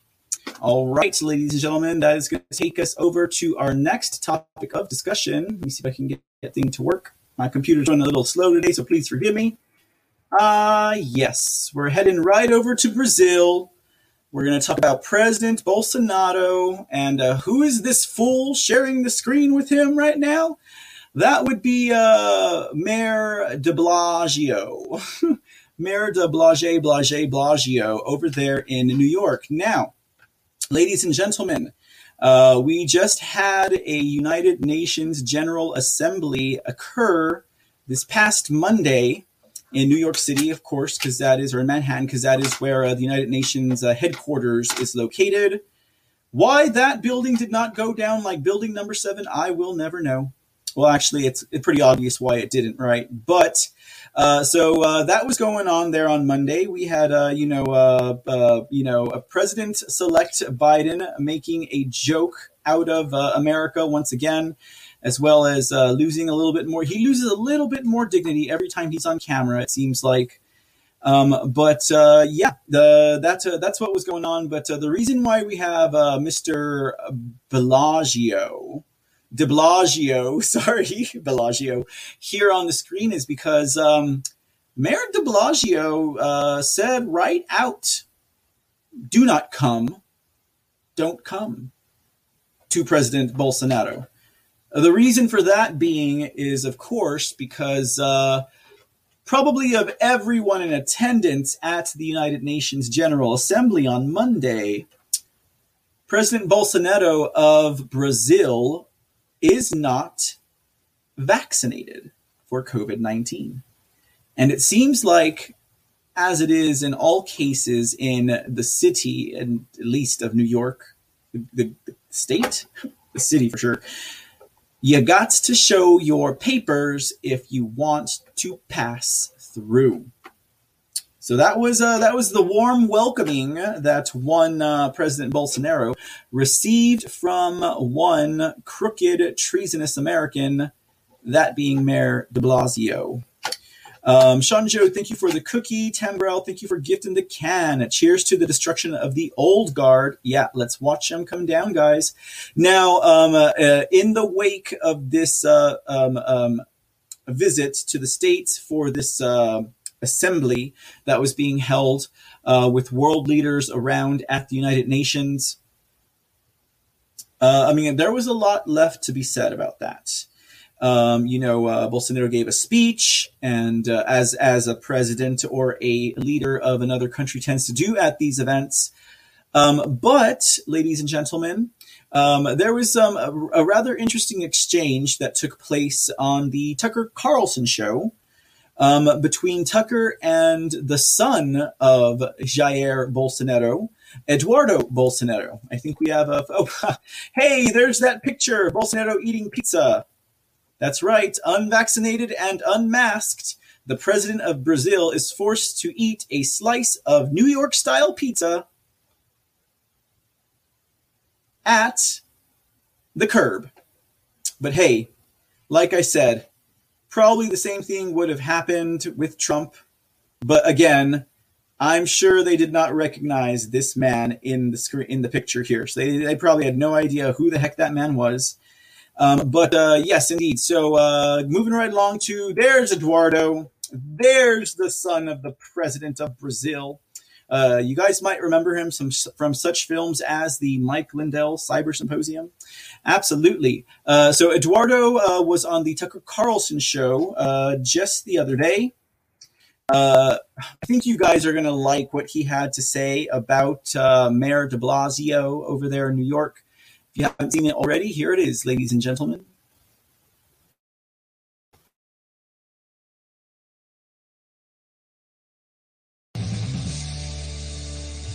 So de Blasio just issued a warning to Brazil's president, Jair Bolsonaro. He told Bolsonaro not to come to the U N General Assembly because he's not vaccinated. We need to send a message to all the world leaders, including most notably Bolsonaro from Brazil, that if you intend to come here, you need to be vaccinated. If you don't want to be vaccinated, don't bother coming, because everyone should be safe together. Really? Because Bolsonaro already recovered from COVID, so he doesn't need the vaccine. No one who's recovered from COVID needs the vaccine. They have greater immunity than people who get the vaccine. This is insane. So Bolsonaro came anyway. He was photographed eating pizza in New York City. As you can see, he had to eat it outside because he's not vaccinated. Eduardo Bolsonaro is a Brazilian politician. He's the son of the president of Brazil. He joins us to respond to Bill de Blasio. Mister Bolsonaro, thanks so much for coming on tonight. We appreciate it. Um, so were you tempted, were you, was your father tempted to cancel the trip to New York because the failed mayor didn't want him there? Yes, it happened in two thousand nineteen. And uh, it shows a lot how left-wing people are. They want to control everything. But I know that de Blasio is a Marxist that uh, follows a lot what uh, Antonio Gramsci uh, says. And uh, for them, everything is about politics and ideology. So he'll never be polite with us. And uh, to be really, uh, I don't care that much about what he thinks. I don't waste my time listening to him. It's interesting. I love hearing the foreign perspective, because sometimes people who don't live here see things with a greater clarity because they're, they're not as caught up in the details. The first thing you said was de Blasio is a Marxist. That's obvious to you. Sure, yes, sure, yes. Because uh, this thing that when you think that you know what is better for the other people than the other people's opinion, it shows a lot about who you are. It's very, yeah. it's very strange, Tucker, that U S founding fathers, you gave a big example for the whole world when you make your Constitution and the First Amendment, because you said there that everybody, all human beings, have the right of the life and the liberty. And yes. nowadays, looks like some politicians, they forgot about that. They just don't care about that. They will control everybody's life. And in a point that even the Taliban can talk, you know, true things about free speech to the big techs. So this is a crazy world. U S is an example when you talk about liberty and democracy. So we stayed really, we are scared with what is going on in U S. Oh, it's so sad to hear that. Do you think that when politicians in this country become totalitarian, when they strip the rights from the people they represent, that leaders around the world watch this and follow the example? Sure, yes, Tucker. Sure, yes. And uh, I have an advice for the American people. Do not think that Venezuela is something far, far, far away from you. Venezuelans during the nineties, if you tell them that one day Venezuela would turn itself a dictatorship, they would never take it serious. So yes. this is a, a very strong message that uh, you have to take care about that. Such a great point. I went to Caracas as a child. It was a, it was a nice place. It's not anymore. Eduardo Bolsonaro, I appreciate your coming on tonight. Thank you. All right, folks, there you have it. From the son of the president himself, Bill de Blasio is a Marxist. Put that one in the headlines. Oh, man, that is, um, I love that. I love that. I'm going to start calling Tucker Carlson Tucker. Yes, Tucker. Oh, so cute the Brazilian Portuguese is. Uh, but, I mean, to be sure, ladies and gentlemen, as the United Nations headquarters is in New York City, it is nonetheless considered international territory. And so it is not subject to United States laws. So that means that a little peon like uh, Mayor de Blasio, no matter how big he wants to wear his britches, uh, not even the U N Secretariat can tell a head of state, if he is not vaccinated, that he cannot enter into the United Nations. I'm sure on some level, de Blasio had to have known that. Uh, but I'm sure he just wanted to talk like the boss that he ain't. And that's probably why he made that statement. So there we go. There is President Bolsonaro, uh, the last standing conservative um, uh, Brazilian first. I don't know how you put that. Um, God-given rights first man representing a, a country in this world. Right, until we get our President Trump, or um, at least a very strong representation of him, into office here in the States. Um, but uh, President Bolsonaro, um, in his visit to uh, the United Nations, did defend the coronavirus policies of Brazil, and also talked about things uh, such as a strong economy for the country of Brazil. Now, um, he devoted much of his speech uh, to the country's business environment, and also talked up the progress on Amazon deforestation. Um, but for much of the media, of course, that was difficult, because all they could think about is this man is not vaccinated. And that is the headline that you will read mostly throughout the mainstream fake news legacy media. Um, uh, He uh, did talk a great. He did not talk a great deal about the coronavirus pandemic, planned pandemic, but he was very feisty on the subject. The media was obsessed with his status of vaccination as the only world leader known to have violated the honor system at the General Assembly by entering the hall without being fully vaccinated. Um, uh, some reports read that it was exceedingly awkward.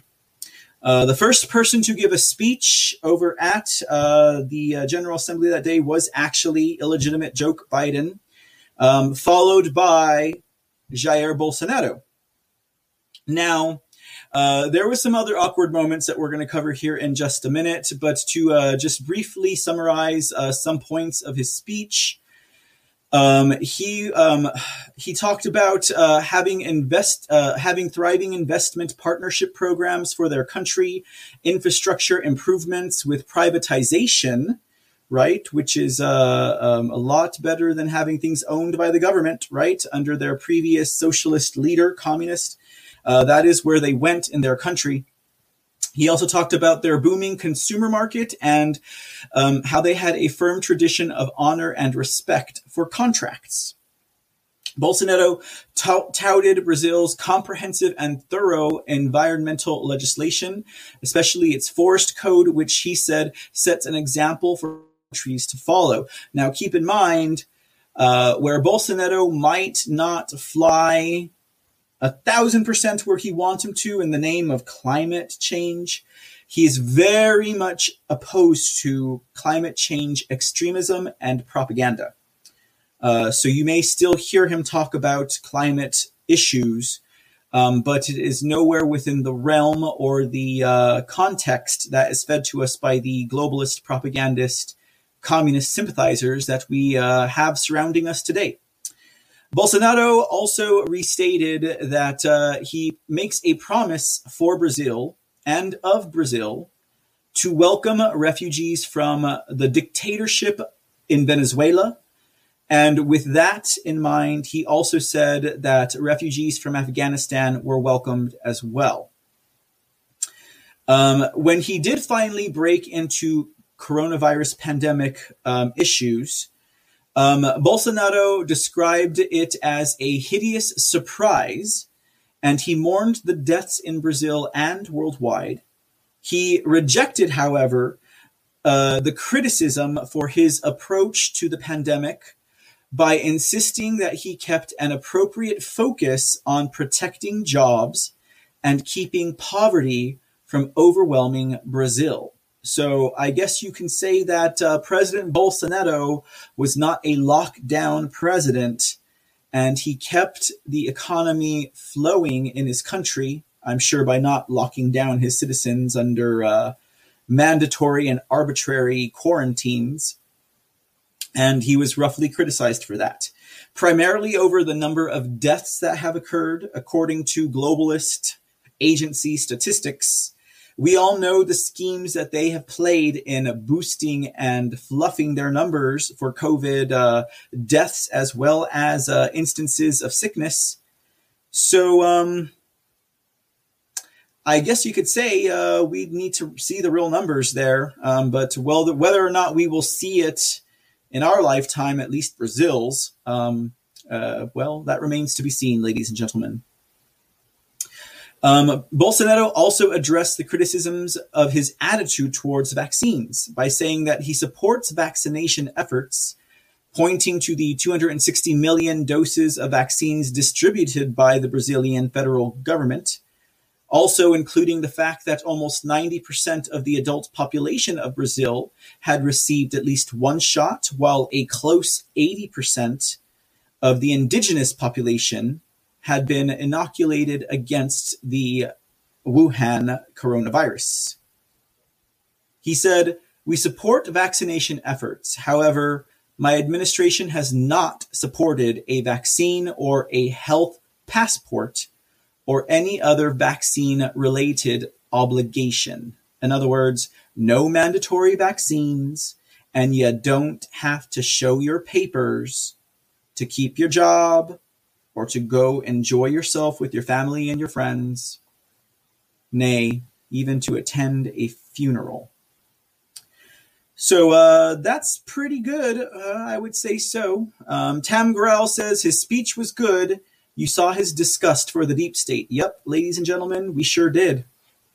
In the interest of time, ladies and gentlemen, we will not be watching President Bolsonaro's speech. There it is, right there. I'll drop the link in the chat if you guys want to see it. Uh, it is twelve minutes long, but we have a lot of Australia news to cover next. So I apologize. We won't be getting into that uh, or into this, into his uh, into his discourse at the United Nations General Assembly on Monday. Um, but, uh, like I said, awkward moments, ladies and gentlemen, awkward moments abounded at the uh, meeting of these world leaders. Now, uh, here we have pictured uh, Jair Bolsonaro and uh, Doofus Johnson, I mean Boris Johnson, of the United Kingdom. Now, uh, Boris and uh, Jair um, uh, had a meet and greet and a photo opportunity uh, for the press. um, um, um, around the schedule of the uh, U N General Assembly. And uh, yeah, we have uh, Boris Johnson here. Uh, I guess he's attempting to be the one. He wants to be the man who got the only man of all the world leaders in attendance to take a vaccine. So uh, during this photo opportunity, uh, Boris Johnson solicits the uh, AstraZeneca vaccine for Jair. And I'm pretty sure uh, President Bolsonaro is sitting there saying, yeah, it's probably cyanide or something like that. Because, yeah, you tell you what, guys, I'm sure for some people it is. Now, uh, I'm going to play a brief clip of their meet. It's less than a minute. There were clips that were thirty seconds longer, guys, with just a little bit more deets. But they the sound on them was so bad. Uh, we're going to share this one with you guys. And uh, I think you all will enjoy it. Um, uh, Bolsonaro has a translator for himself. Um, so you'll watch his uh, his uh, hand movements, his gestures there uh, during the.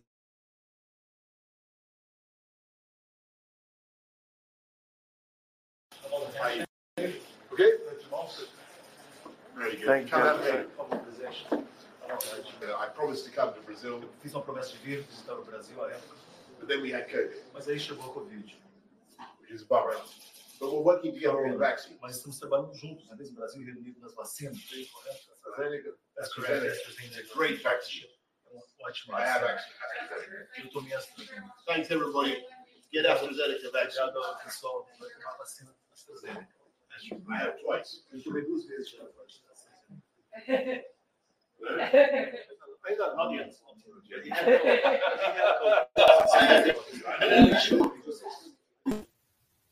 Okay, so uh, uh, yeah, there you have it, guys. So yeah, that's where uh, where is he at right here?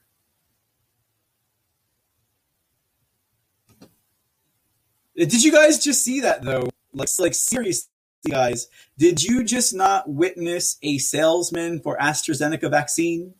He's like, you should try it though. I've had it. It's a good vaccine. Peace, everybody. Everybody try AstraZeneca's vaccine. You can get it at your local uh, doctor's office near you. That, man, you, you see who their jobs are. I mean, it, it's been said before. It's been said before. If these if these politicians could wear their sponsors on their coats like NASCAR drivers, we'd be in a better world. And maybe moving forward, that should be the case. Or how about moving forward, businesses get the hell out of politics altogether with, and it's all up to the individual personal contribution. No, screw this business donating money. I don't give a damn how much money they can give to a campaign. That should not, not ever have been allowed to exist in any country and in any political realm. Oh, I can't get it, I can't get it. Where he's uh, shaking his hand, no. He was like this, no, no, no, no, no. That's about the extent that he could uh, answer in, in a language that uh, doofus there would understand, right? Oh, my goodness. Indeed, ladies and gentlemen, I love it. I absolutely love that. Uh, here's another good one for you guys I think that you'll like. There is President Bolsonaro. Uh, now, here he is advertising hydroxychloroquine. Oh, is that a double standard, Mister C? Uh, uh, Boris can't push AstraZeneca, but uh, Bolsonaro can push hydroxychloroquine. Now, as it was stated before by Tucker Carlson, um, uh, President Bolsonaro has, uh, in fact, been inflicted with COVID nineteen, and he recovered. And uh, he used uh, hydroxychloroquine and um, other um, particulars to uh, help him beat that case. Now, this happened in July of two thousand twenty. Um, he had shared on his Facebook account that he had recovered from COVID nineteen. And he had posted this photo of himself with a box of hydroxychloroquine. In that post, he also criticized isolation and the lockdown measures during his speech, saying they left a legacy of inflation, particularly in foodstuffs all over the world. So uh, that's a classic photo right there, right? There you go. I mean, uh, that, I guess I guess that's that's uh, that's uh, comparative to President Trump uh, announcing hydroxychloroquine as being a possible cure, or, or at least a uh, therapeutic. And then the press went wild. Um, but but uh, amongst all of this talk about COVID in the country and the vaccines and the media just bearing down on him, trying to formulate, uh, you know, a public opinion on this president. I mean, they have already projected he's lost, and they're still over a year away, uh, a year and a year and some a few weeks away from their upcoming election. Uh, it's in t- two thousand twenty-two. Um, and uh, they already said he's lost, like he's down in the polls, even though we saw for ourselves exactly how many Brazilians came out to support him. And that was just in three cities. All those masses of people came out. But amidst all of this that's happening, it seems that um, uh, the Brazilian government is actually putting a halt to coronavirus vaccines for the youth because a minor has suffered um its mortality uh, has passed, has died after taking the COVID vaccine. Do I have an image for this? Ah, Australia. You are not coming up yet, Australia. This is the image I want, I think. I think this is who I want. This should be, if I'm not mistaken, that's not him. I don't think that's him. Where did it go? Where did it go? Okay, we'll, we'll, we'll, uh, let's see. We'll supplant it with, um, why don't we use... We'll just look at President Bolsonaro while I talk about this last bit here. Oh, the technicalities, having to get all my pictures together and in the right order. Okay, well, I think it was right here. Right here. Okay, perfect. Okay, you guys get a little preview. Uh, we're right around the corner to Australia.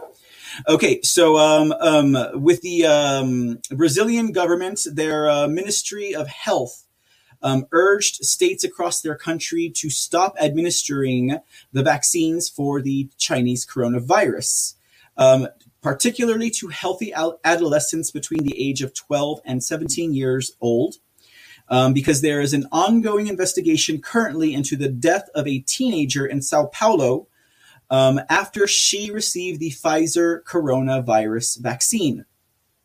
In fact, the uh, health minister urged them Uh, not to give out a second dose of the vaccine if the adolescent had received one dose, and not to give them out at all, okay, if if possible. Uh, Marcelo Queiroga, who is the image that I was looking for right now, Marcelo Queiroga said Brazil's health ministry was awaiting the results of an ongoing investigation into the death of the sixteen-year-old female adolescent.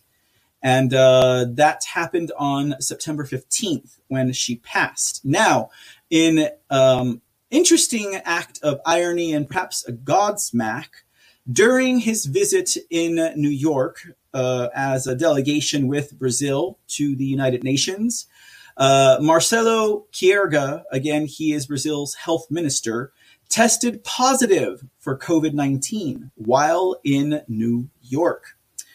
Um, and uh, the Brazilian government's communications office related to the public that Queiroga would remain in New York in quarantine until his health recovered. Brazil's health ministry told media outlets that Queiroga is doing well, adding that the rest of the delegation accompanying Brazilian President Jair Bolsonaro to the United Nations General Assembly have tested negative for the virus. Queiroga told C N N Brazil that he was wearing a mask when he was in the United Nations building, attending the assembly. President Bolsonaro, the first world leader to speak at the General Assembly on Tuesday after Biden, because uh, uh, plainly, plainly Biden is not considered a world leader because uh, they said he was the first. Aha. Anyways, uh, said that he did not support the use of vaccine passports and asserted that Brazil's efforts to vaccinate its citizens against the virus, the uh, Chinese communist virus, had been successful.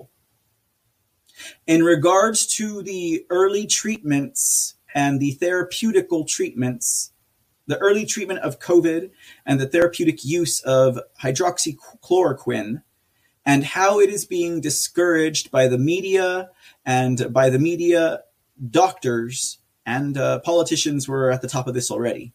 But in regards to that aspect of how hydroxychloroquine has been demonized throughout, President Bolsonaro said, "We cannot understand why many countries, together with a large portion of the media, took a stance against early treatment measures. History and science will certainly be wise enough to hold everyone accountable." Them's is pretty tough words, President Bolsonaro, and I like it. All right, that's not the picture that we wanted next. We're looking for Australia. There we go. At least the flag of Australia. All right, guys. Let's jump into Australia, and we will wrap up tonight's C Report. Now, I know you guys know what's going down in Australia, and uh, we're going to talk a little bit about it. I mean, there's a whole bunch of different things and news items going on in Australia. For example, uh, we had a paramedic who is suspended from his practice, his job, Uh, for taking this vaccine mandate that has been issued to them all in Australia to court. So he sues, um, he sues, uh, he sues the government for this vaccine mandate, and uh, they suspend him. They they basically uh, put him out of work. That happened in New South Wales. Um, um, paramedic, and and this is the image. This is oh my God, Jair, where did you come from? Okay, um, this is the man. His name is uh, John Larder. Uh, and he is not just a paramedic, but he's also the deputy mayor of Snow Valley's council in Snow Valley in New South Wales, Australia. Um, he filed a lawsuit against the New South Wales state health minister, a man by the name of Brad Hazard. I would not like wanting, I would not want a man with the name Hazard in charge of my health, right? Um, to challenge the public health order mandating health workers receive the first dose of the vaccine by September thirtieth. And no later, the second dose by November thirtieth. Now, Larder revealed that he was called to meet with paramedics council on September seventeenth, which was the same day that the jur- judge first heard his lawsuit. And at that meeting, he was summarily placed on suspension. So he is being, um, he is being, hey, Disco Ball Chaser, you're the one that doesn't claim Mexican. uh, sorry, guys. Um, so he was, he was, uh, he was summarily disciplined. So he's, uh, he's suffering consequences, ramifica- uh, ris- ris- ramifications against him for, uh, for taking this move. Just, just one piece, right? Just one side story. This is an interesting story. Uh, this one has to do with a, uh, a business, a sign signage and display business that put a sign up on their shop that said, "If you have received the COVID nineteen vaccine, you will not enter." Of course, uh, the shop owner said that um, this was uh, not to be taken. It was it was more in uh, satire, right? I guess so. I guess to kind of put the word out there. Uh, however, the shop owner did say that he wishes the people would start to wake up, and that uh, what the government of Australia was doing was a crime against humanity. So put your money where your mouth is, sir. And uh, this story is also interesting on the what the heck. Okay, this story, yeah, this woman right here. This woman right here. Uh, let me tell you first about this other one before we get into this one right here. I'll, I'll gonna expand it for you guys just so you can get a better picture of her jawline. Um, uh, New Zealand, they are tightening their terrorism laws. Okay. So, uh, uh, considering how much they've locked down in the country of Australia, sure, in certain, uh, states, uh, more than others, uh, they're looking at this. Now, this is a new law that they seem to be greenlighting through and through and quick as, uh, quick as lightning in the Australian Parliament. And uh, that has to do with their terrorism laws, all stemming from a, uh, a, a knife or a scissor attack that took place in a shopping mall.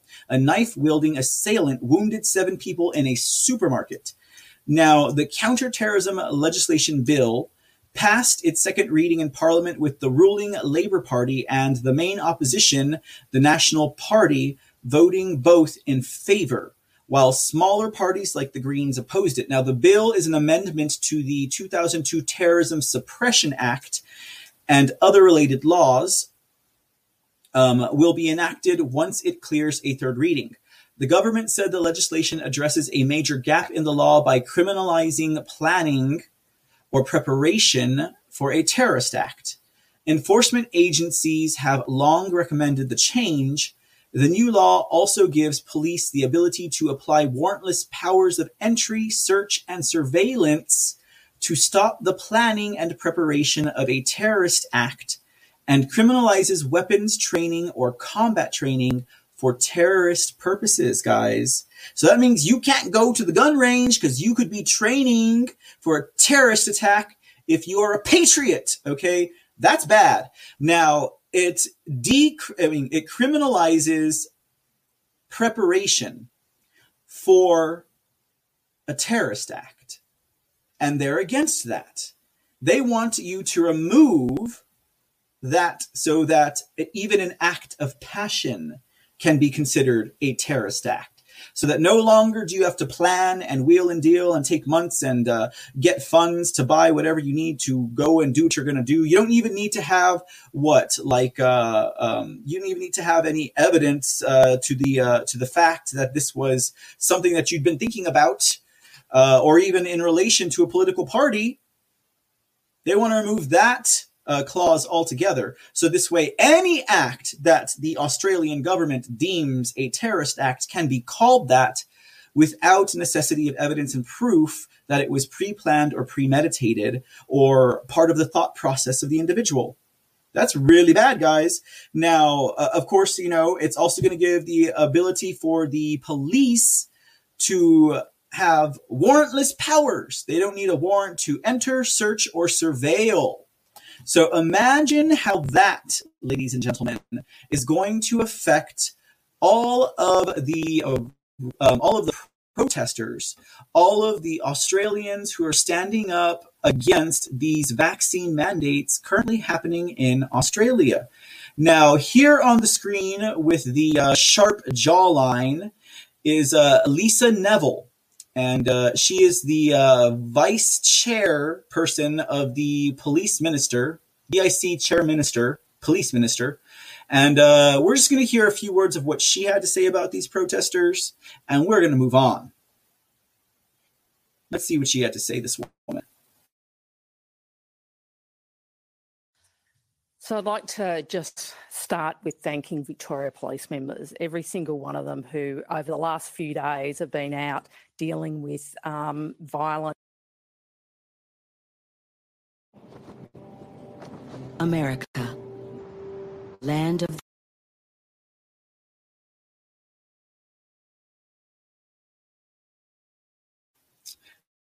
you could not hear a word I was saying, could you? Okay.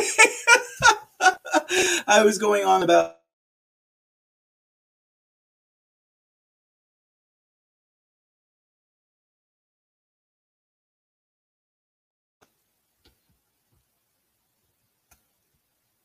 You're right, Just V. That indeed could be a man. It certainly could be. It certainly could be.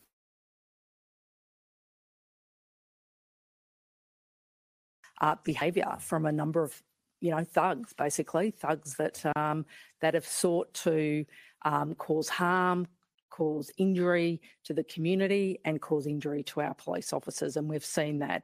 Um, we had three other three injuries yesterday. That's on top of the injuries we've seen over the weekend and the day before.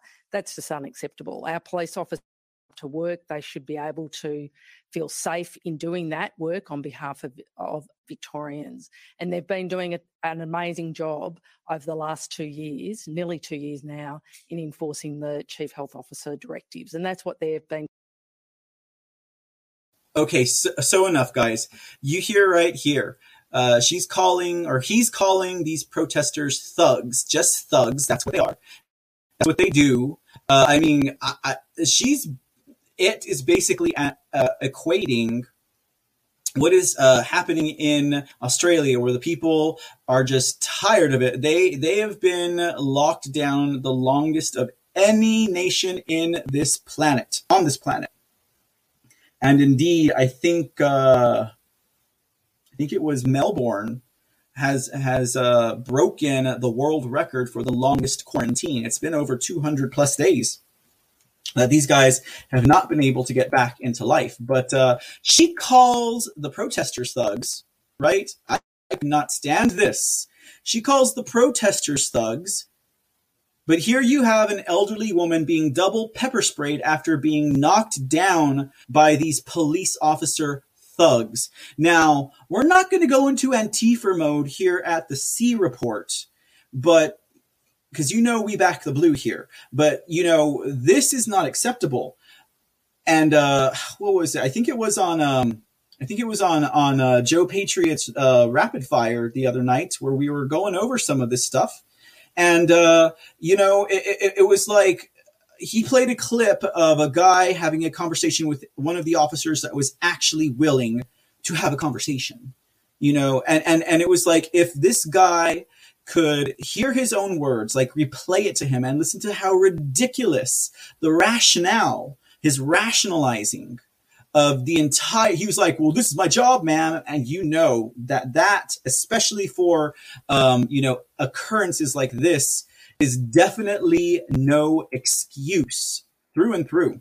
It's no excuse, ladies and gentlemen. Um, um, I mean, you know, uh, being a doctor, uh, losing your job because, uh, you know, you're not gonna, you're not gonna, you're not gonna, I mean, keeping your job. You're getting the vax because you're not going to lose your job because you have a family. Like, all of that's very understandable. But when it comes down to attacking and and doing these types of things to citizens, that's kind of a big drawing line of point. Okay. Now, um, going over what we see happening in Australia starting on Monday. So we've had we've had protests and rallies and masses before, at least two or three other times.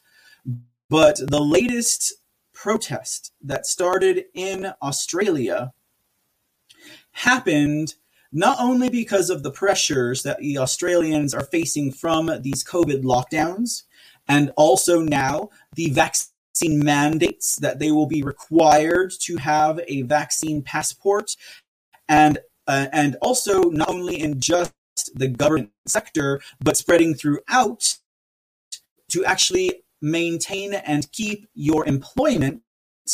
A lot of pressure is coming on Australians. Okay.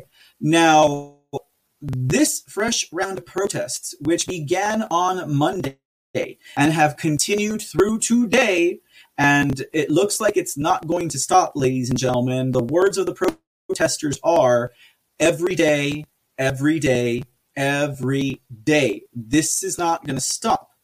Now, this this freshest protest began um, when the construction workers, the construction workers of Australia were effectively cancelled for two weeks by the Australian government. Now, this is happening in uh, the Victorian, uh, uh, the state of Victoria in Melbourne is what we're watching right now. And this seems to be the hotbed for these protests at the moment. And like I said, it began because the uh, um, the Victorian government announced on September twentieth, Monday, that uh, construction would shut down in metropolitan Melbourne and four other local government areas, which include city of Ballarat, the city of Greater Geelong, Surf Coast Shire, and Mitchell Shire. And that lockdown would go for two weeks. Now, they said the reason why this was happening was because uh, of all of the continued uh, case numbers in Melbourne, the transmission risk was coming the most from the construction workers. And I guess that's because, as you can see, they are not supportive of mandatory vaccinations. Now, uh, you might Uh, see in this aerial shot uh, some people, and this is not the this is just a piece of it, guys. This isn't even all of it. This was on Monday, um, and this is not all of it. The ones who have the high, um, it's called uh, what do you call it? Uh, high visual gear. You see the orange, yellow. That would be representational of the construction workers, and I'm sure that there are some construction workers in non-high res gear. But that's a piece of it, you know, and that's kind of also where a lot of the spin is starting to come out of these protests. And we're going to get to the spin in just a sec. Um, so now uh, the uh, pro, the, uh, the um, construction workers, guys, they were a little more than miffed about the entire ordeal and having to lose work because of these mandates, okay? Um, and uh, we'll go to the next clip for that, so you guys can see for yourself how it started, in case you hadn't. Um, my computer, there we go, Molly. My computer's running awfully slow. Uh, let's take a look at this clip. Now, this was on Monday, on day one. This is where it started. This was the uh, epicenter, epicenter of the uh, the newest um, um, newest range of Australian protests. Uh, so let's put that up for you guys real quick.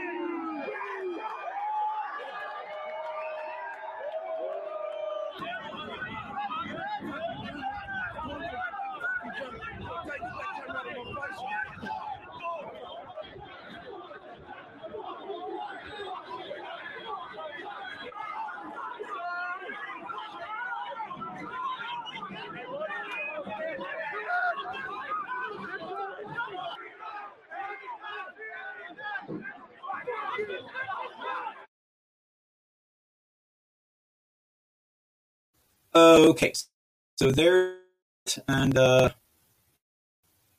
that was where that started. Now, that's what you saw there, ladies and gentlemen. That was the uh, construction workers um, gathered at the um, union. It was the union headquarters for the C F M M E U, uh, which is the largest uh, construction workers union in uh, in uh, Melbourne, and uh, that was in the Melbourne um, Central Business District uh, that we saw that happening. Now, um, that that I said that was on Monday, and that's where it started. And um, you know, obviously, you had the police out there, you had raging construction workers. They were not going to have it, uh, but after that, it was estimated that the crowds swelled to thousands in the time between that Monday and yesterday, Tuesday, um, because it started to, uh, it, it it progressed very much so, um, very much so. Uh, let's take a real quick, at, we're going to take a look at this report, because this is where we start to see the media, media spin. Who is actually causing these protests, okay? And you guys are going to be very familiar with some of the key phrases that they use: right-wing extremists, racists, They're the ones who are out in the streets. They're the thugs, not the police officers who take out an elderly woman and spray her in the face twice, d- two double time uh, with, uh, you know, that's just, I can, I cannot take stuff like that, guys. But um, anyhow, uh, we'll, we'll get this going for you guys. We're going to watch two news reports, uh, not all the way through on, on uh, one of them, I think, but just so you guys can get an idea of how they are feeding this to the Australian public and then also to the world by virtue of that. I think what they're doing is great. Their stand is right. The facts are this. They do not represent all the union members. It's them against us. Melbourne's streets have become a battleground of COVID ideology.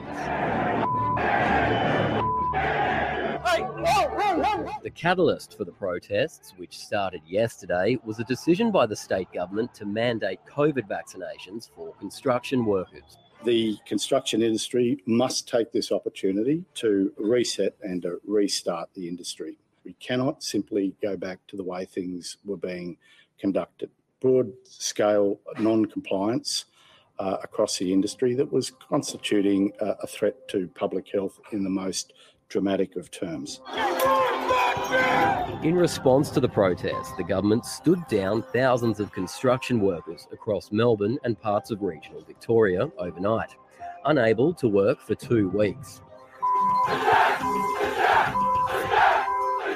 The divisive decision is the latest attempt to curb growing COVID case numbers in the industry. We put uh, the industry on notice, you'll recall, a week ago, that um, we needed to see a substantial improvement. Since then, we've seen uh, poor compliance and further transmission sites being identified, uh, and that just cannot continue. Compliance has uh, been a very small issue. Most, com- most sites are pretty compliant. Health authorities said half of the construction sites it inspected failed to meet COVID safety requirements. Out of six thousand active COVID cases across Victoria, three hundred thirty-seven are linked to building sites. While the C F M E U encourages its members to get vaccinated, it doesn't want to see jabs become mandatory. I've said all along, our union, our building industry group of unions has said all along, we do not support mandatory vaccinations. We support people's choice. Union Secretary John Setka claims the violence isn't coming from his members and blames so-called professional protesters. There was a small contingent of our members there, uh, but the vast majority of them were like people I don't know, like from neo-Nazis to all these extreme, just professional protesters. But there's now a public debate about the extent these protests are driven by union members or anti-lockdown activists. Anyone who looks at the footage can see there's not a Nazi symbol anywhere in that crowd. I've seen on like um, right-wing groups, they're moving this. I'm a tradie. I'm fully vaccinated. To me, they just come across as just uneducated and just scared. They're idiots. Sorry. It'd be um, silly to try to paint all protesters as far right. There are obviously people out there in the community who are upset about this, who may be attempting to express their views through protest, whether or not that's right or wrong, particularly in lockdown. Wow. Police cars were attacked in the city. Then in the afternoon, protesters surprised police by leaving the city and storming one of Melbourne's busiest roads, blocking traffic for hours on the Westgate Freeway. I would say there would be a, a very small percentage of union members out there today. There are three hundred thousand construction workers just in Victoria. That is such a small percentage of that industry. Union people don't have brand new, shiny high-vis. They have well-worn uniforms. And mostly on those material, what you'll see is union logos. You saw very little of that today. This is about an anti-vaccination protest. And the demands were of anti-vaxxers as well. They weren't union-type demands.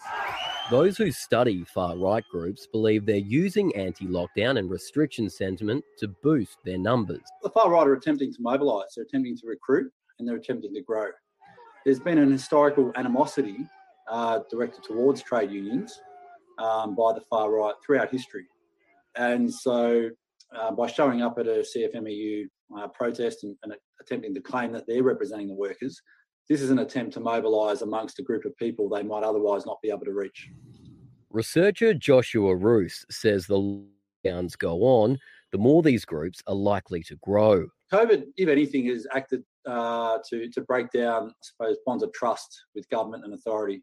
Um, we've been now in lockdown, almost the world's longest lockdown here in Melbourne. And and so over time, people lose uh, lose trust, people lose their jobs, there's a, a stronger sense of um, anxiety and alienation in the wider population. What that offers for the far right is pretty much the perfect precondition for them approaching with a different narrative, saying, well, government's not working for you.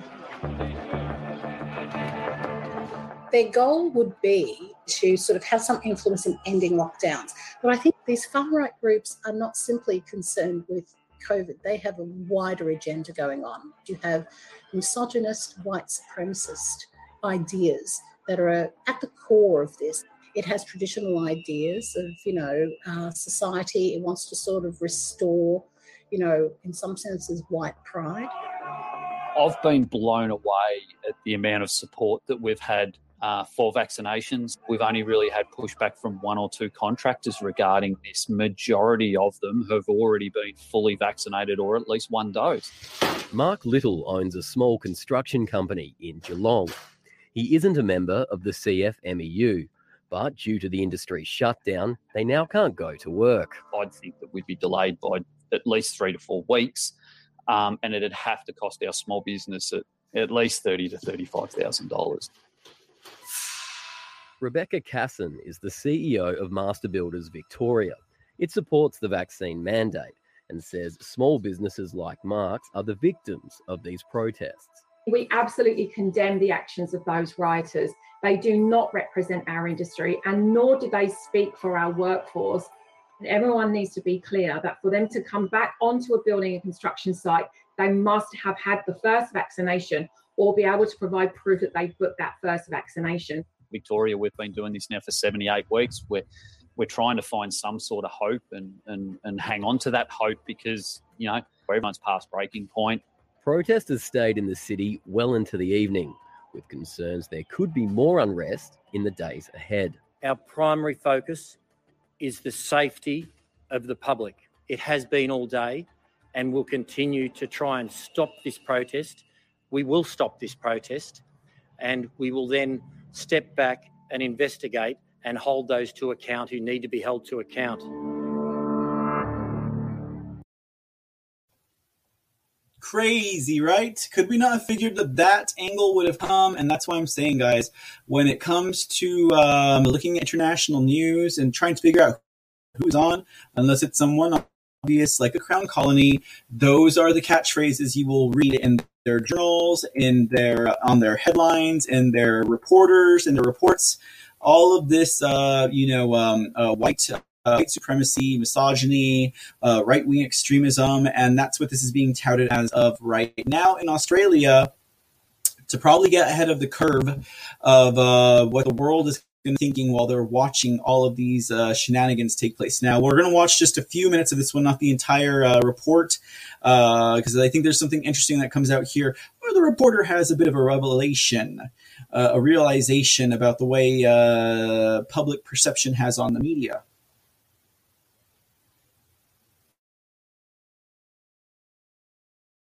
On edge, police vowing a tougher crackdown on any further protests after violence brought the city to a standstill yesterday. Let's take you through a day of the chaos. At ten a.m, thousands of protesters converged at the construction union headquarters, blockading an intersection. Unfazed by a wall of riot police, the crowd grew in numbers, then storming the C B D, marching on State Parliament as midday approached, and throwing flares and projectiles, anything they could get their hands on. As the afternoon began, even more violence, protesters using their steel-capped boots to turn on police cars. Then, at three p.m, hijacking the Westgate Bridge, climbing onto cars and trucks, terrifying drivers and bringing Victoria's busiest freeway to an absolute standstill. What about those shots right there? Today, Melbourne reporter Christina Hearn is outside the C F M E U headquarters again for us this morning. Chris, what's happening there right now? Well, Carl, it's all quiet uh, here at the moment, but this is exactly what we saw yesterday. Really, things didn't start to happen till about nine thirty uh, before it really started to build at ten a m. And again, a protest has been planned uh, for ten a m right here outside C F M M E U headquarters. We did see them gathering uh, just a bit down Elizabeth Street uh, outside uh, the Victoria Market. But we have heard from Victoria Police just a short time ago, and they certainly are changing their tactics. They did describe it as a dark day in Melbourne yesterday, admitting that the protest did take them by surprise in the size and the length it went for. ten hours these protesters uh, conducted a rampage through the city streets, which of course did all culminate on uh, by making stopping traffic on West on the Westgate Bridge, terrorising motorists. Of course, the uh, the construction workers that we spoke to yesterday were furious at the Victorian government's decision to mandate vaccinations, and then, of course, the snap decision by the government to shut down the construction industry for two weeks. But here's Deputy Police Commissioner Rick Nugent speaking on Today on Nine. One thing's for certain, we'll be less tolerant today than we were yesterday. We are better prepared and we'll do what we need to do. So it certainly seems by uh, hearing from the Deputy Commission there, Commissioner there that police will be using more force today. There were sixty-two arrests that were made yesterday and three police officers injured, uh, but police will certainly be going through that vision and arresting more people. Chris, how did you feel yesterday amongst it all? Threatened, Carl, in a word, right from the get-go. Uh, we, of course, tried to speak to the protesters to get their point of view across, uh, but we were shouted at, we were intimidated. Now, in a protest, it's not unusual for things to get quite heated, but something I have never experienced before in my career is the hostility targeted directly towards the media. There were two targets yesterday. One was the police and the second were the media. It culminated for us yesterday when uh, the protest did make their way back here to Elizabeth Street after they marched through the city streets. Uh, we were cornered. Uh, we were, my cameraman was physically threatened. We tried to leave and one protester told us, you are not going anywhere uh, till I'm finished with you. We did manage uh, to get away. So that kind of hostility I have never seen towards the media on Melbourne's floor. The way they came yesterday and tried to... Ah, poor baby! Why on earth would the protesters go after the media who either blindly uh, uh, carry out the narrative that they're told to or do so willingly, right? Or do so willingly. Um, so uh, that, ladies and gentlemen, was day one and day two of the uh, Melbourne protests there. Uh, could you say construction workers do it right? I mean, you could say that since they're the ones who started this, but... For a fact, it is uh, an entire. It was an entire. Um, shush, it was an entire. Um, entire. It's the people coming out. Like they're coming out, and these are not right-wing extremists. These are not fascists. These are people who are just sick and tired of what the state of their uh, city is, their country. You know, um, not just their city. But uh, I was going to play two more clips of uh, some of the goings-ons that were happening. happening there in um, Australia. Um, you know, it is important to note that, again, obviously, uh, the situation in Australia and Melbourne specifically, um, uh, it, it uh, escalated quite a bit. Uh, it, in fact, it pretty much plunged into chaos. This next clip I'm going to share with you guys is definitely evidence of that. And it was all about the anti-lockdown protesters clashing with riot police, okay? And then also, um, as it was pointed out in, uh, as it was pointed out in one of the reports, um, the evidence that they were citing that this was not about the construction workers is that the demands that these protesters were making had nothing to do with unions or construction or work. Uh, the demands that they released uh, included an end to lockdowns, an end to emergency government powers, mask and vaccine mandates, as well as the removal of the vaccine passport. It's a much bigger story there than just the union workers uh, protesting, right? Um, the group also called for the leaders of Victoria's virus response team to resign, the prosecution of police officers who attacked peaceful protesters. And the article I got this from said peaceful protesters. And also uh, for the reopening of construction sites. Okay. Uh, now, this footage here, guys, makes me think about the French Revolution. You know, it makes me think about when the people who have no way of defending themselves, they have no right to bear arms. Uh, and now, as you can see, because of this uh, knife-wielding uh, terrorist attack that took place in a supermarket, uh, you know, they will soon lose all of their um, all of their due process rights. You know, this reminds me of what it might look like. And I say it reminds me as if though it were from a past life, but this reminds me of what it might look like when the people have had enough, and there are so many of them out there who are awake and at their ends meet, that the police cannot do anything about it other than to run away from the situation. Wow. Fuck, they're throwing shit at the coppers, look at that. Look at that, they're throwing shit at the coppers! Get him! Whoa!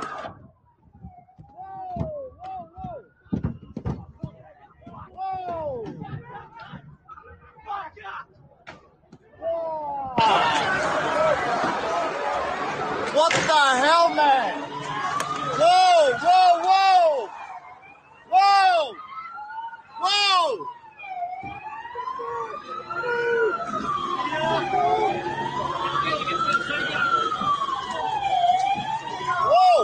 Whoa! Whoa! Shit! Fuck!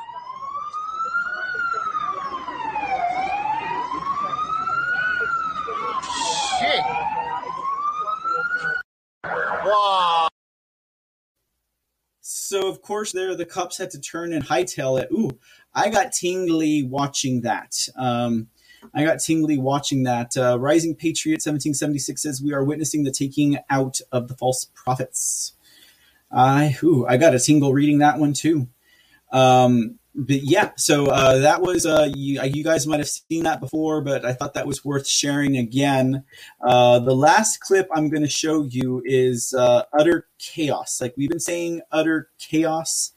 Um, this footage takes you directly inside of everything that was going on. You guys remember that one clip uh, that was, uh, it's made its rounds um, about, um, it's made its rounds uh, when the Australians broke through that police line. Well, this is the whole story. Like it's from beginning to end, that one uh, graphic. And if you're paying attention, during that running of the police line, it's like a, it's it was like the running of the bulls, literally. You'll see it.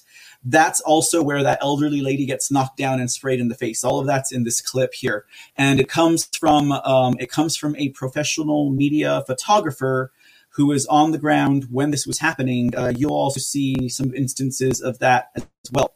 Um, just play this one real quick, and then we're gonna wrap it up, guys.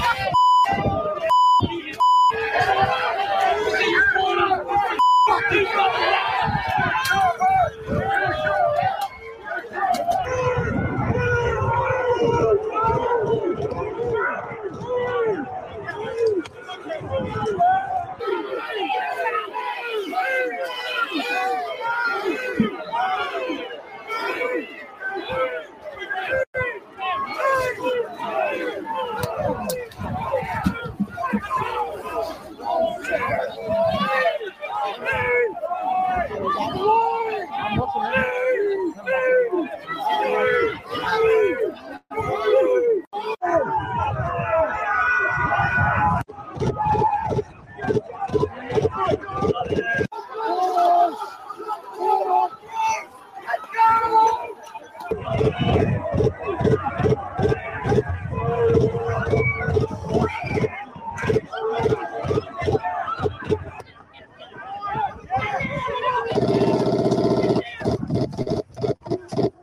Media! Media! Media!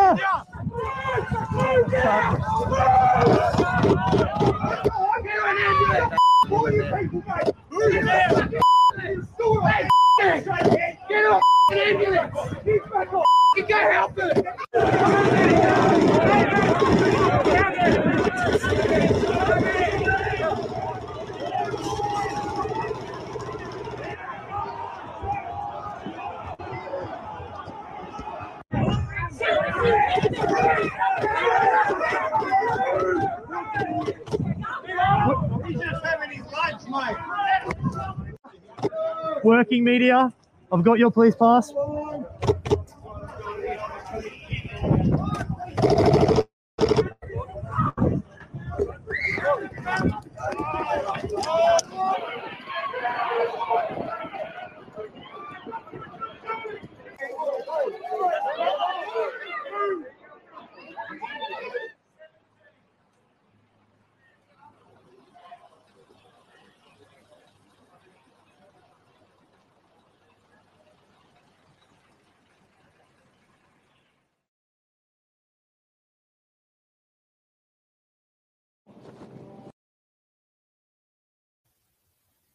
Alrighty, folks. So that was pretty intense. That was like on the ground while it was occurring in action um, from the working media, right? From the working media. Now, uh, the last thing I have to say about uh, tonight and Australia, in addition to, again, we were in the third day as of today uh, for these uh, protests. Um, Uh, is that uh, is that uh, there's something else a little bit fishy coming out about this now. Now, of course, we have all of the media spinning. All of the media is spinning uh, that these protests are coming from far-right activists, uh, right-wing extremists, uh, racists, Nazis, one of them even said. But now, in addition to that, ladies and gentlemen, a new rule has been introduced as of today in Australia. And this rule will compel Australia media outlets to delay publishing any aerial video footage of the protests happening in Melbourne. That's right, ladies and gentlemen. They will not be permitted to publish or air any of the protests from Melbourne on the news. Kind of makes you wonder why that is, right?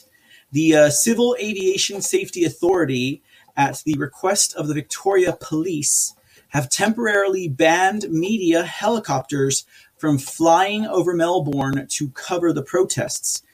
And uh, this came following the backlash on social media by several media members over the no-fly zones, um, and th- that ban had been rescinded. Now, temporarily, restrictions from the C A S A remain in Melbourne's airspace, whereby media outlets will have to apply for approval from Victoria Police to operate their aircraft overseas, I mean, over the area. Um, in regards to this, a spokeswoman for the C A S A said media outlets will also be required to delay publishing any live stream footage from the air by sixty minutes or at the conclusion of the operation. This is because protesters were actively monitoring aerial live streams, compromising the police operation and putting the safety of members at risk. This shall remain effective until Sunday. So, um, I mean, that is a good reason. However, um, as long as it is not uh, through and through and throughout, Um, I, I think it could be safe, but that is still in itself a slight form of censorship. Uh, but we will see where that goes, ladies and gentlemen, as far as that is concerned. All right, we made it through the TheCReport just about in the nick of time for some of you guys.